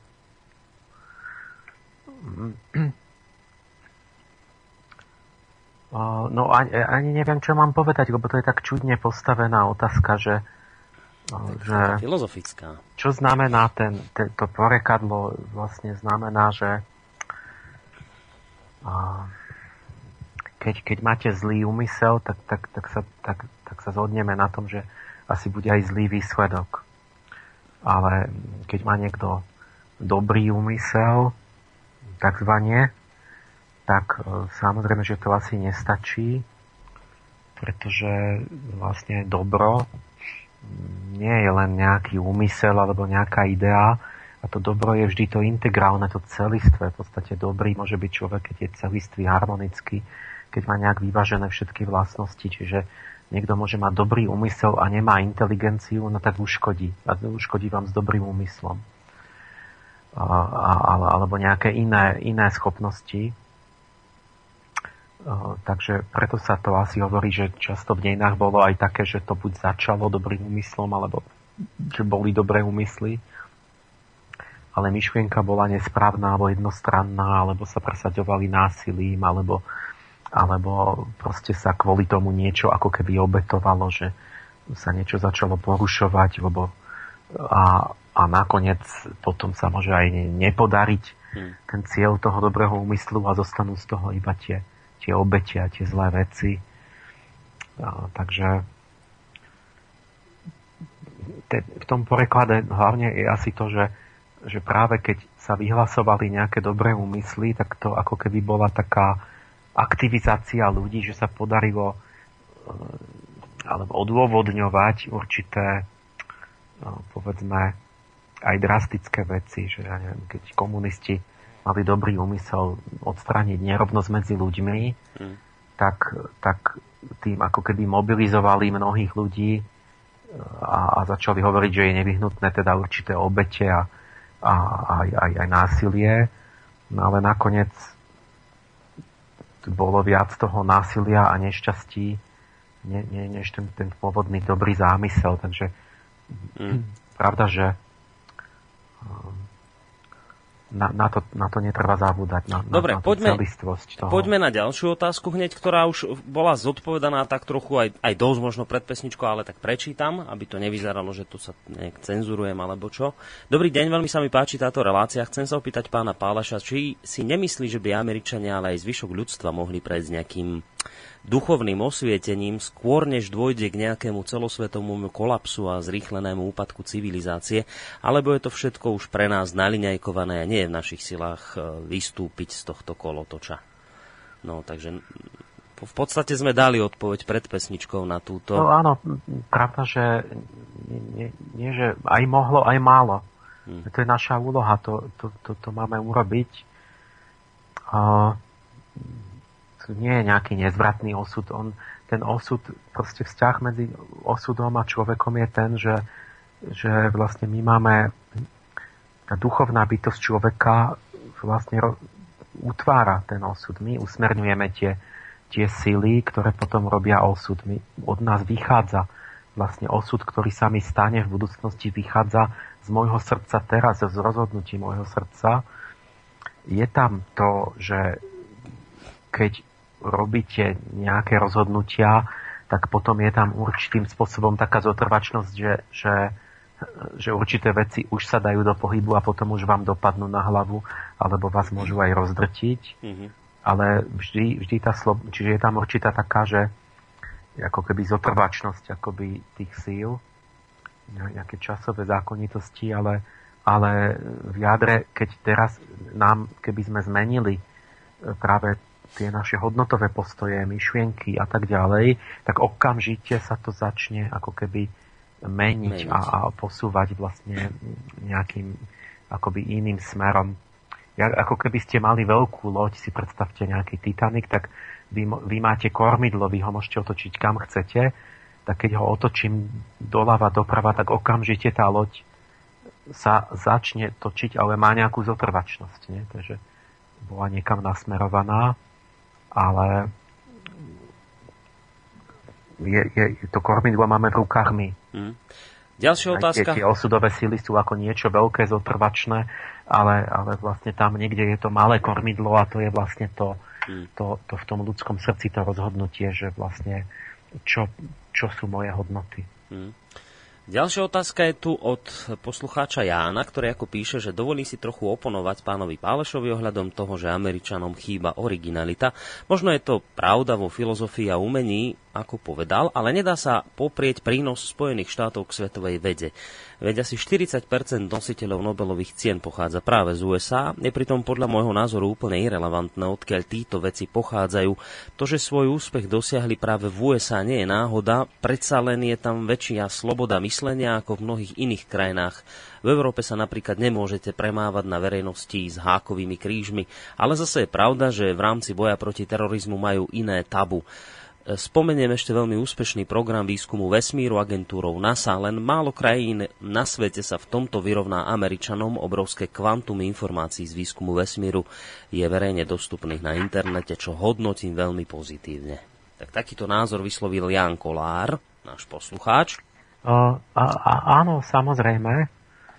Uh, ja, ja som to preto tak, sform, tak taký medzivložku som tam dal, že alebo aspoň tých prvých 200 rokov, alebo čo, že je, bola tam, je tam vidno tá tendencia, že ako podobne a kedysi v tom Ríme a Grécku, že vlastne tí Rímania boli tiež taká zmes národov a všelijakých takých privandrovalcov, ktorí vlastne tým, že nemali kultúrnu jednotu, že každý bol úplne z inej kultúry, mm-hmm. tak vlastne to prestalo hrať rolu, oni boli vykorenení. A, takže tam bola určitá taká nekultúrnosť a taká pragmatičnosť, že vlastne ako keby taká banda sa tam zišla v tom Ríme, že proste platí to, že čo som úspešný a čo sa nám podarí, ale nie nejaké reči o nejakých bohoch a o nejakých kultúrnych nejakých tradíciách, lebo to, to, to je u každého iné.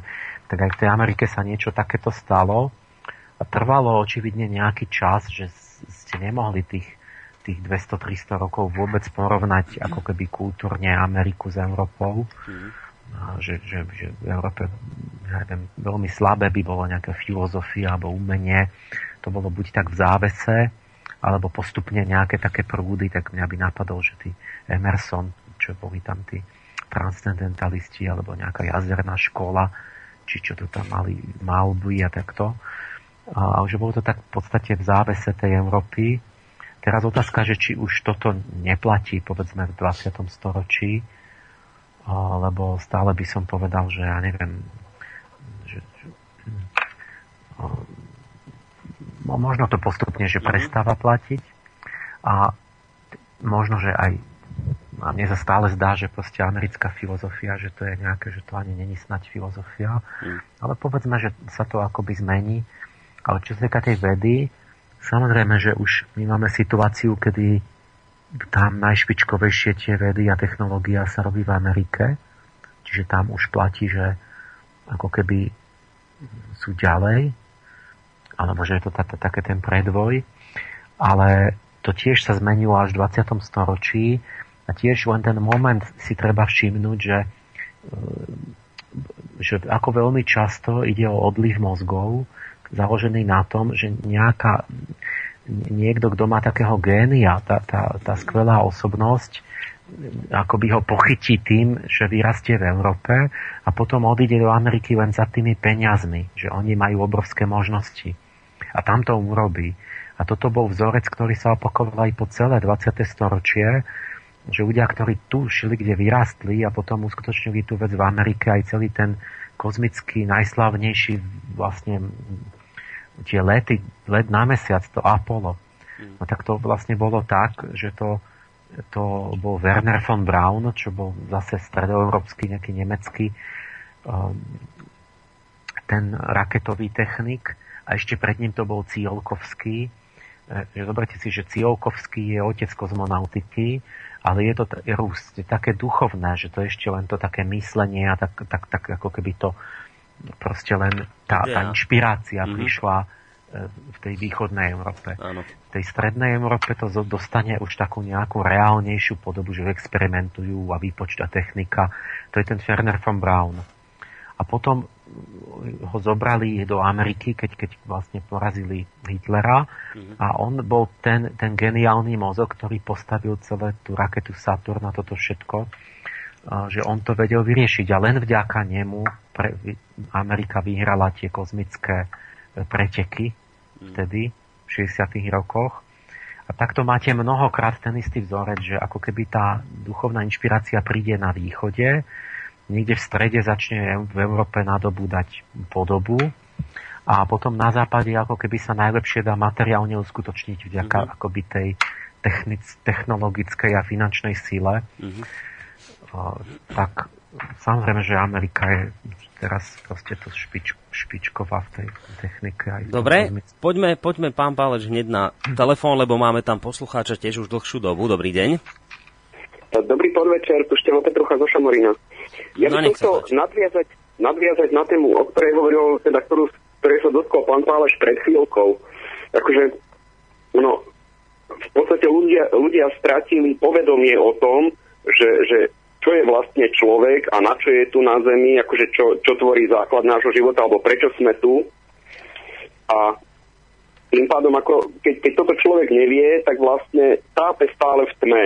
Akože furt bušíme do niečoho a furt máme nejaké problémy.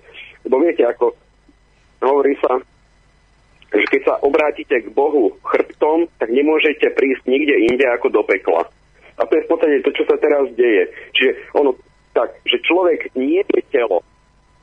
To aj pán Páleš pred povedal, že, že človek je vlastne duchovná bytosť. Človek je duch, ktorý je dočasne akože v tele. No skúsme, skúsme ešte nejakú naučiť. otázku sformulovať, lebo máme fakt posledných pár minút do konca, tak skúsme nejak, no, ak je otázka. Nie, ja, ja, som len, ja som len chcel upozorniť na to, že ono v podstate to povedomie o tom, čo, čo máme robiť, alebo ako by sme sa mohli vrátiť akože z tohto zlého stavu, je tá, to, to duchovné pozdvihnutie. No a na to v podstate už existuje literatúra, len si ju treba vyhľadať, ako Mm. Pán, pán Páleš tiež spomínal, akože, že Abdrušinové dielo, to aj e, tento pán Lajmon spomínal, akože z neho vychádzala napríklad aj Natália Delemeny Makedonová, ona napísala e, väčšie zákony, čo bolo tiež akože... Dobre, no, Števo, ja takto, ale... Tam, tam sa totiž to hovorí aj, aj o týchto ja myslím, že je to už vysvetlené, lebo naozaj čiste z toho titulu, že mám do konca relácie nejakých 10 minút, chcem tu ešte prečítať aj maily, ktoré tu mám, tak uh, mm-hmm. Myslím, že si vypovedal, čo si chcel vysvetliť a ja, doplnil... Ja, ja tiež posielam jednu otázku. No, verím, že sa k nej dostanem, ale idem tak, ako mi tu naskakujú, takže idem hneď čítať ale, ďalšiu. A môžem sa teraz opýtať, lebo uh, spomínalo sa, že orifialské obdobie sa vyznačuje uh, megalitickými stavbami keď si vezmeme, dajú sa za megalitické stavby považovať aj mrakodrapy? Mm, dobre. Takže, že prvý mrakodrap bol postavený v roku 1931, dokončený. Akože že nedá sa po, považovať uh, tento rok za ako keby nástup toho orifialského obdobia, potom je také nejaké príliš dlhé, nie? No dobre, ďakujeme za otázku. Ideme odpovedať a potom na ďalšie maily. Števo, maj sa pekne. Ahoj. Do počutia. No, takže mrakodrapy. Nie, ja, ja v tej mojej angelológii Mám mrakodrapy v úplne inom rytme, v Michalskom. Mrakodr- mrakodrap je, je moderná metamorfóza niekdajších stĺpov, obeliskov a menhirov. Čiže tých, tých vysokých e, kolmo do výšky trčiacich kameňov. A preto ten mrakodrap prichádza, tieto veci prichádzajú s Michaelom a preto, preto prišli aj v tomto Michalskom období a nie, nie, nie prvý mrakodrap nie je 1931. To, to je možno, že to, to niekedy vtedy stavali tu Empire State Building, ktorá je akoby takým slávnym, ale tie, tie prvé mrakodrapy, celá tá idea a prvé boli postavené okolo 1880 mm-hmm. na začiatku Michalského obdobia. Uh, ďalšia otázka, zaujímavá, že, že pozdravím do Slobodného vysielača. Rád by som sa spýtal pána Páleša hovoril o tom, že pri blížiacich sa zmenách ducha doby ako prvý citlivo reagujú umelci a vedci. Vidíte už náznaky v umení a vo vede? Náznaky toho orifielského Áno, obdobia? áno, áno, náznaky presne takého zme, zmeny ducha doby. Že podľa mojej teórie by mali to začať vlastne... Áno, podľa poslucháča tvrdíte vo vašich teóriách, že pri zmenách, keď sa mení duch doby, tak ako prvý citlivo na tie áno, zmeny áno, reagujú áno. umelci veci. Ja, ja som, teraz som to na tej, prezent, na tej konferencii v Budapešti prezentoval, som mal taký poster veľký, som analyzoval to, že ako to ide, že je tam taký, že akože začína nejaké obdobie, ale sú tam jemné rozdiely v tom, že v ktorej oblasti je to ako skoro. A býva to tak, že, že tí umelci bývajú o nejakých pár desaťročí skôr než vedci. Tým vedcom to trvá, než, než to nejak prepracujú. Tí umelci to tak zachytia tak, tak intuitívne. A ešte pred nimi to môžu byť akoby náboženskí proroci, kazatelia, ešte aj súčasne alebo tesne pred, ním, pred tým, s tými umelcami. A v podstate nejaká veda a nakoniec technika, také zhmotnenie by mala prísť nakoniec, aspoň tak sa mi zdá, že to pravidelne sa to tak nejak opakuje v dejinách. A teraz je otázka, že keď rozprávame o tom, že sa nám už v politike nejak začína prejavovať ten orifiel, že teda kde mám tých umelcov. No to teraz neviem. To, to, to, to, no, možno ste ma prichytili, že to teraz je inak, že tam mám chybu. Mm-hmm. Ne, neviem. Nevidím, Dobre. ja ešte nevidím v tom, ja teda ani ne, ne, nevidím tých umelcov. Dobre, tak ideme na ďalší mail. Dobrý večer, uh, obidvom vám želám všetko dobré, ďakujeme pekne. Píše Robert. Uh, človek má z toho všetkého až negatívne, ne, zvláštny pocit, lenže ja, tu vidím ako, ja to vidím ako optimista, vidím tu jednu pozitívnu vec, že pokiaľ vzíde v USA dobré riešenie, tak ho celý svet príjme oveľa rýchlejšie, ako keby sa to malo riešiť mimo USA. Napríklad Lorna Barn uh, tvrdí a nabáda, že pokiaľ arabské komunity v USA prídu s riešením, ako komunikovať a zbližovať sa s kresťanskými komunitami v USA, tak to zároveň príjme za svoje celý svet. Um, no, ale to je to, tým, čo konštatujeme, že lebo keď, nie, keď niečo dobré sa urobí no. v Amerike, tak sa to akoby presadí a rozšíri.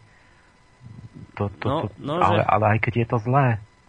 No a vy ste hovorili... Čiže ide o to, že aby bolo toho dobrého viac a nie toho zlého, lebo je to, čo ja som na tejto konferencii zažil, je, že Američania vymysleli proste nejaký prúd, ktorý všade tak mocne sa presadzuje a, a neviem, čo sa organizuje a a prívrženci a neviem koľko už to kaučov je, 500 tisíc, čo to už vyučujú po celom svete. A, a oni zabudnú sa opýtať, že či náhodou to isté nie je už, už niekde na lepšej úrovni. Proste mm-hmm. sa často deje, že z Ameriky sa rozšíri to riešenie, ktoré je horšie a to lepšie o tom sa nevie, pretože je to v nejakej inej krajine. No a ešte stihneme jednu otázku. E, píše e, poslucháč, že nedávno som si uvedomil, že vládnuť sám sebe znamená prijať smelé a dôležité rozhodnutia. Prvoradé je ale seba uvedomenie, kto som a čo od života očakávam, až potom môže nasledovať zásadná zmena v mojom živote, ale vzhľadom na to, že ide o radikálnu zmenu, je potrebná príprava. Príprava je skutočne potrebná, inak môže prísť smrteľný šok a pád späť. Otázka. Ako sa môže človek pripraviť na to, aby sám mohol sa odpojiť od systému, ktorý považuje za chorý? Je to vôbec možné? Alebo si má žiť svoj život bez ohľadu na všetko? Oh, ja, ja myslím, že toto to, krásne heslo pre toho blížiaceho sa Orifiela pre nás je, že si uvedomiť, že to je duchovný zákon, že kto nevládne sám sebe, tomu bude vládnuť niekto iný hociaké reči o demokracii alebo slobode, proste toto bude platiť vždy. Hmm. Takže keby sme si mali tú sebavládu a tú takú vnútorné, tú, to duchovné kráľovstvo a toto, tak by, tak by nemohli vzniknúť žiadne tie manipulácie zvonku, ale keď to nebudeme mať, tak vzniknú napriek hoci čomu. Proste sa tomu neubránime. Hmm. Uh, neviem, či, či, som, či som pochopil tú otázku presne. No... Možno toto už asi tam ešte, ešte tam asi sú ďalšie, nie? Mm, ešte otázky pozerám. Tí, ktorí vedia, i tí, ktorí veria, že žiťu vládnu vesmírne Božie zákony sa tzv. nového svetového poriadku báť nemusia, energia sa nestráca, ale transformuje. Tí, ktorí vedia, to majú ľahšie, pretože sú vedení láskou vláda a svetovláda je v rovine hmoty a programov vedomia. Po ich prekonaní je už akýsi svetový poriadok bezpredmetný, pretože duša preniká do sveta nekonečného vedomia.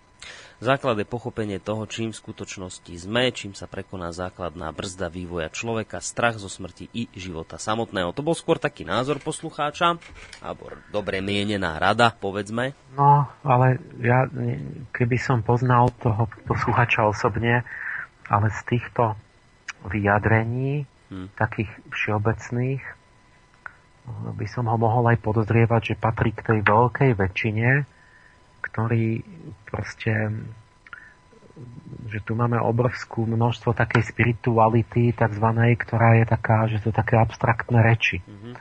A, a že tá práve o, je, je, je taká chabá, neúčinná a tá práve nepomôže. Mm-hmm. Toto je problém, že, že mnoho ľudí aj si myslí, že ako keby má nejaké o svetle a o tom a že ich majú majstrov, mm. ale vlastne je to také niečo proste také hmlisté a otrhnuté od reality a tak, tak, také, že vlastne to je niečo, čo nepomáha, uh, akoby nečelí to tomu, tomu, tomu démonovi tej svetovlády, ale mu to pomáha vlastne. Pretože to v samotnej Amerike práve je jedna hrozná vec, že tam je také rozštepenie vedomia, no tak ono je to všade, ale že keď tam ja, prídem niekto ako ja, tak to, takže silnejšie pociťujem, že oni vlastne majú ako keby luciferskú spiritualitu spojenú s ahrimanskou civilizáciou. Že vlastne majú tam všelijaké také náboženské a neviem aké proste organizácie a tam sa oddávajú niečomu príjemnému, čo ale nesúvisí s realitou a majú pocit, že majú nejak Boha a tak. A, a potom, jak výjdu z toho kostola alebo z nejakej sekty alebo z niečoho, tak vlastne je tam tvrdá materialistická realita, mm. ktorú žijú. Mm-hmm. A toto vlastne, čiže tá spiritualita takáto, ona ne, nečelí a vôbec ani sa nesnaží za, zmeniť postup toho, toho démona materializmu, ale naopak sa s ním urobila dohodu.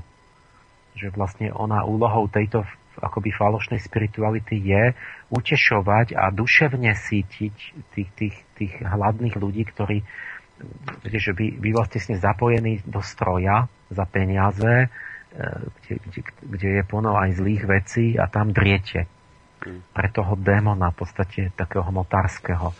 A potom, aby, aby tí ľudia nejako, lebo však tá duša by nejako musela byť už zúfalá, umrieť, tak na to sa dá, že máte nejaké takéto falošnú buď spiritualitu alebo nejakú zábavu alebo niečo, kde chodíte, pôjdete do kina alebo ja neviem čo, nejaké také fantaskné veci, kde si ako keby naplníte tú potrebu duchovná takým fiktívnym spôsobom, akoby tak, taká, utecha pre dušu. Ale tie dve veci nejak nesúvisia. Takže my potrebujeme tú, tú právu hmm. spiritualitu, ktorá zasahuje do reálneho života. Hmm. A toto, toto je veľký problém, že ľudia to ako keby vôbec nevedia nejak rozoznať, že strašne veľa ľudí si myslí, že že oni sa zaoberajú nejakou spiritualitou a vlastne je to iba toto. Mm-hmm.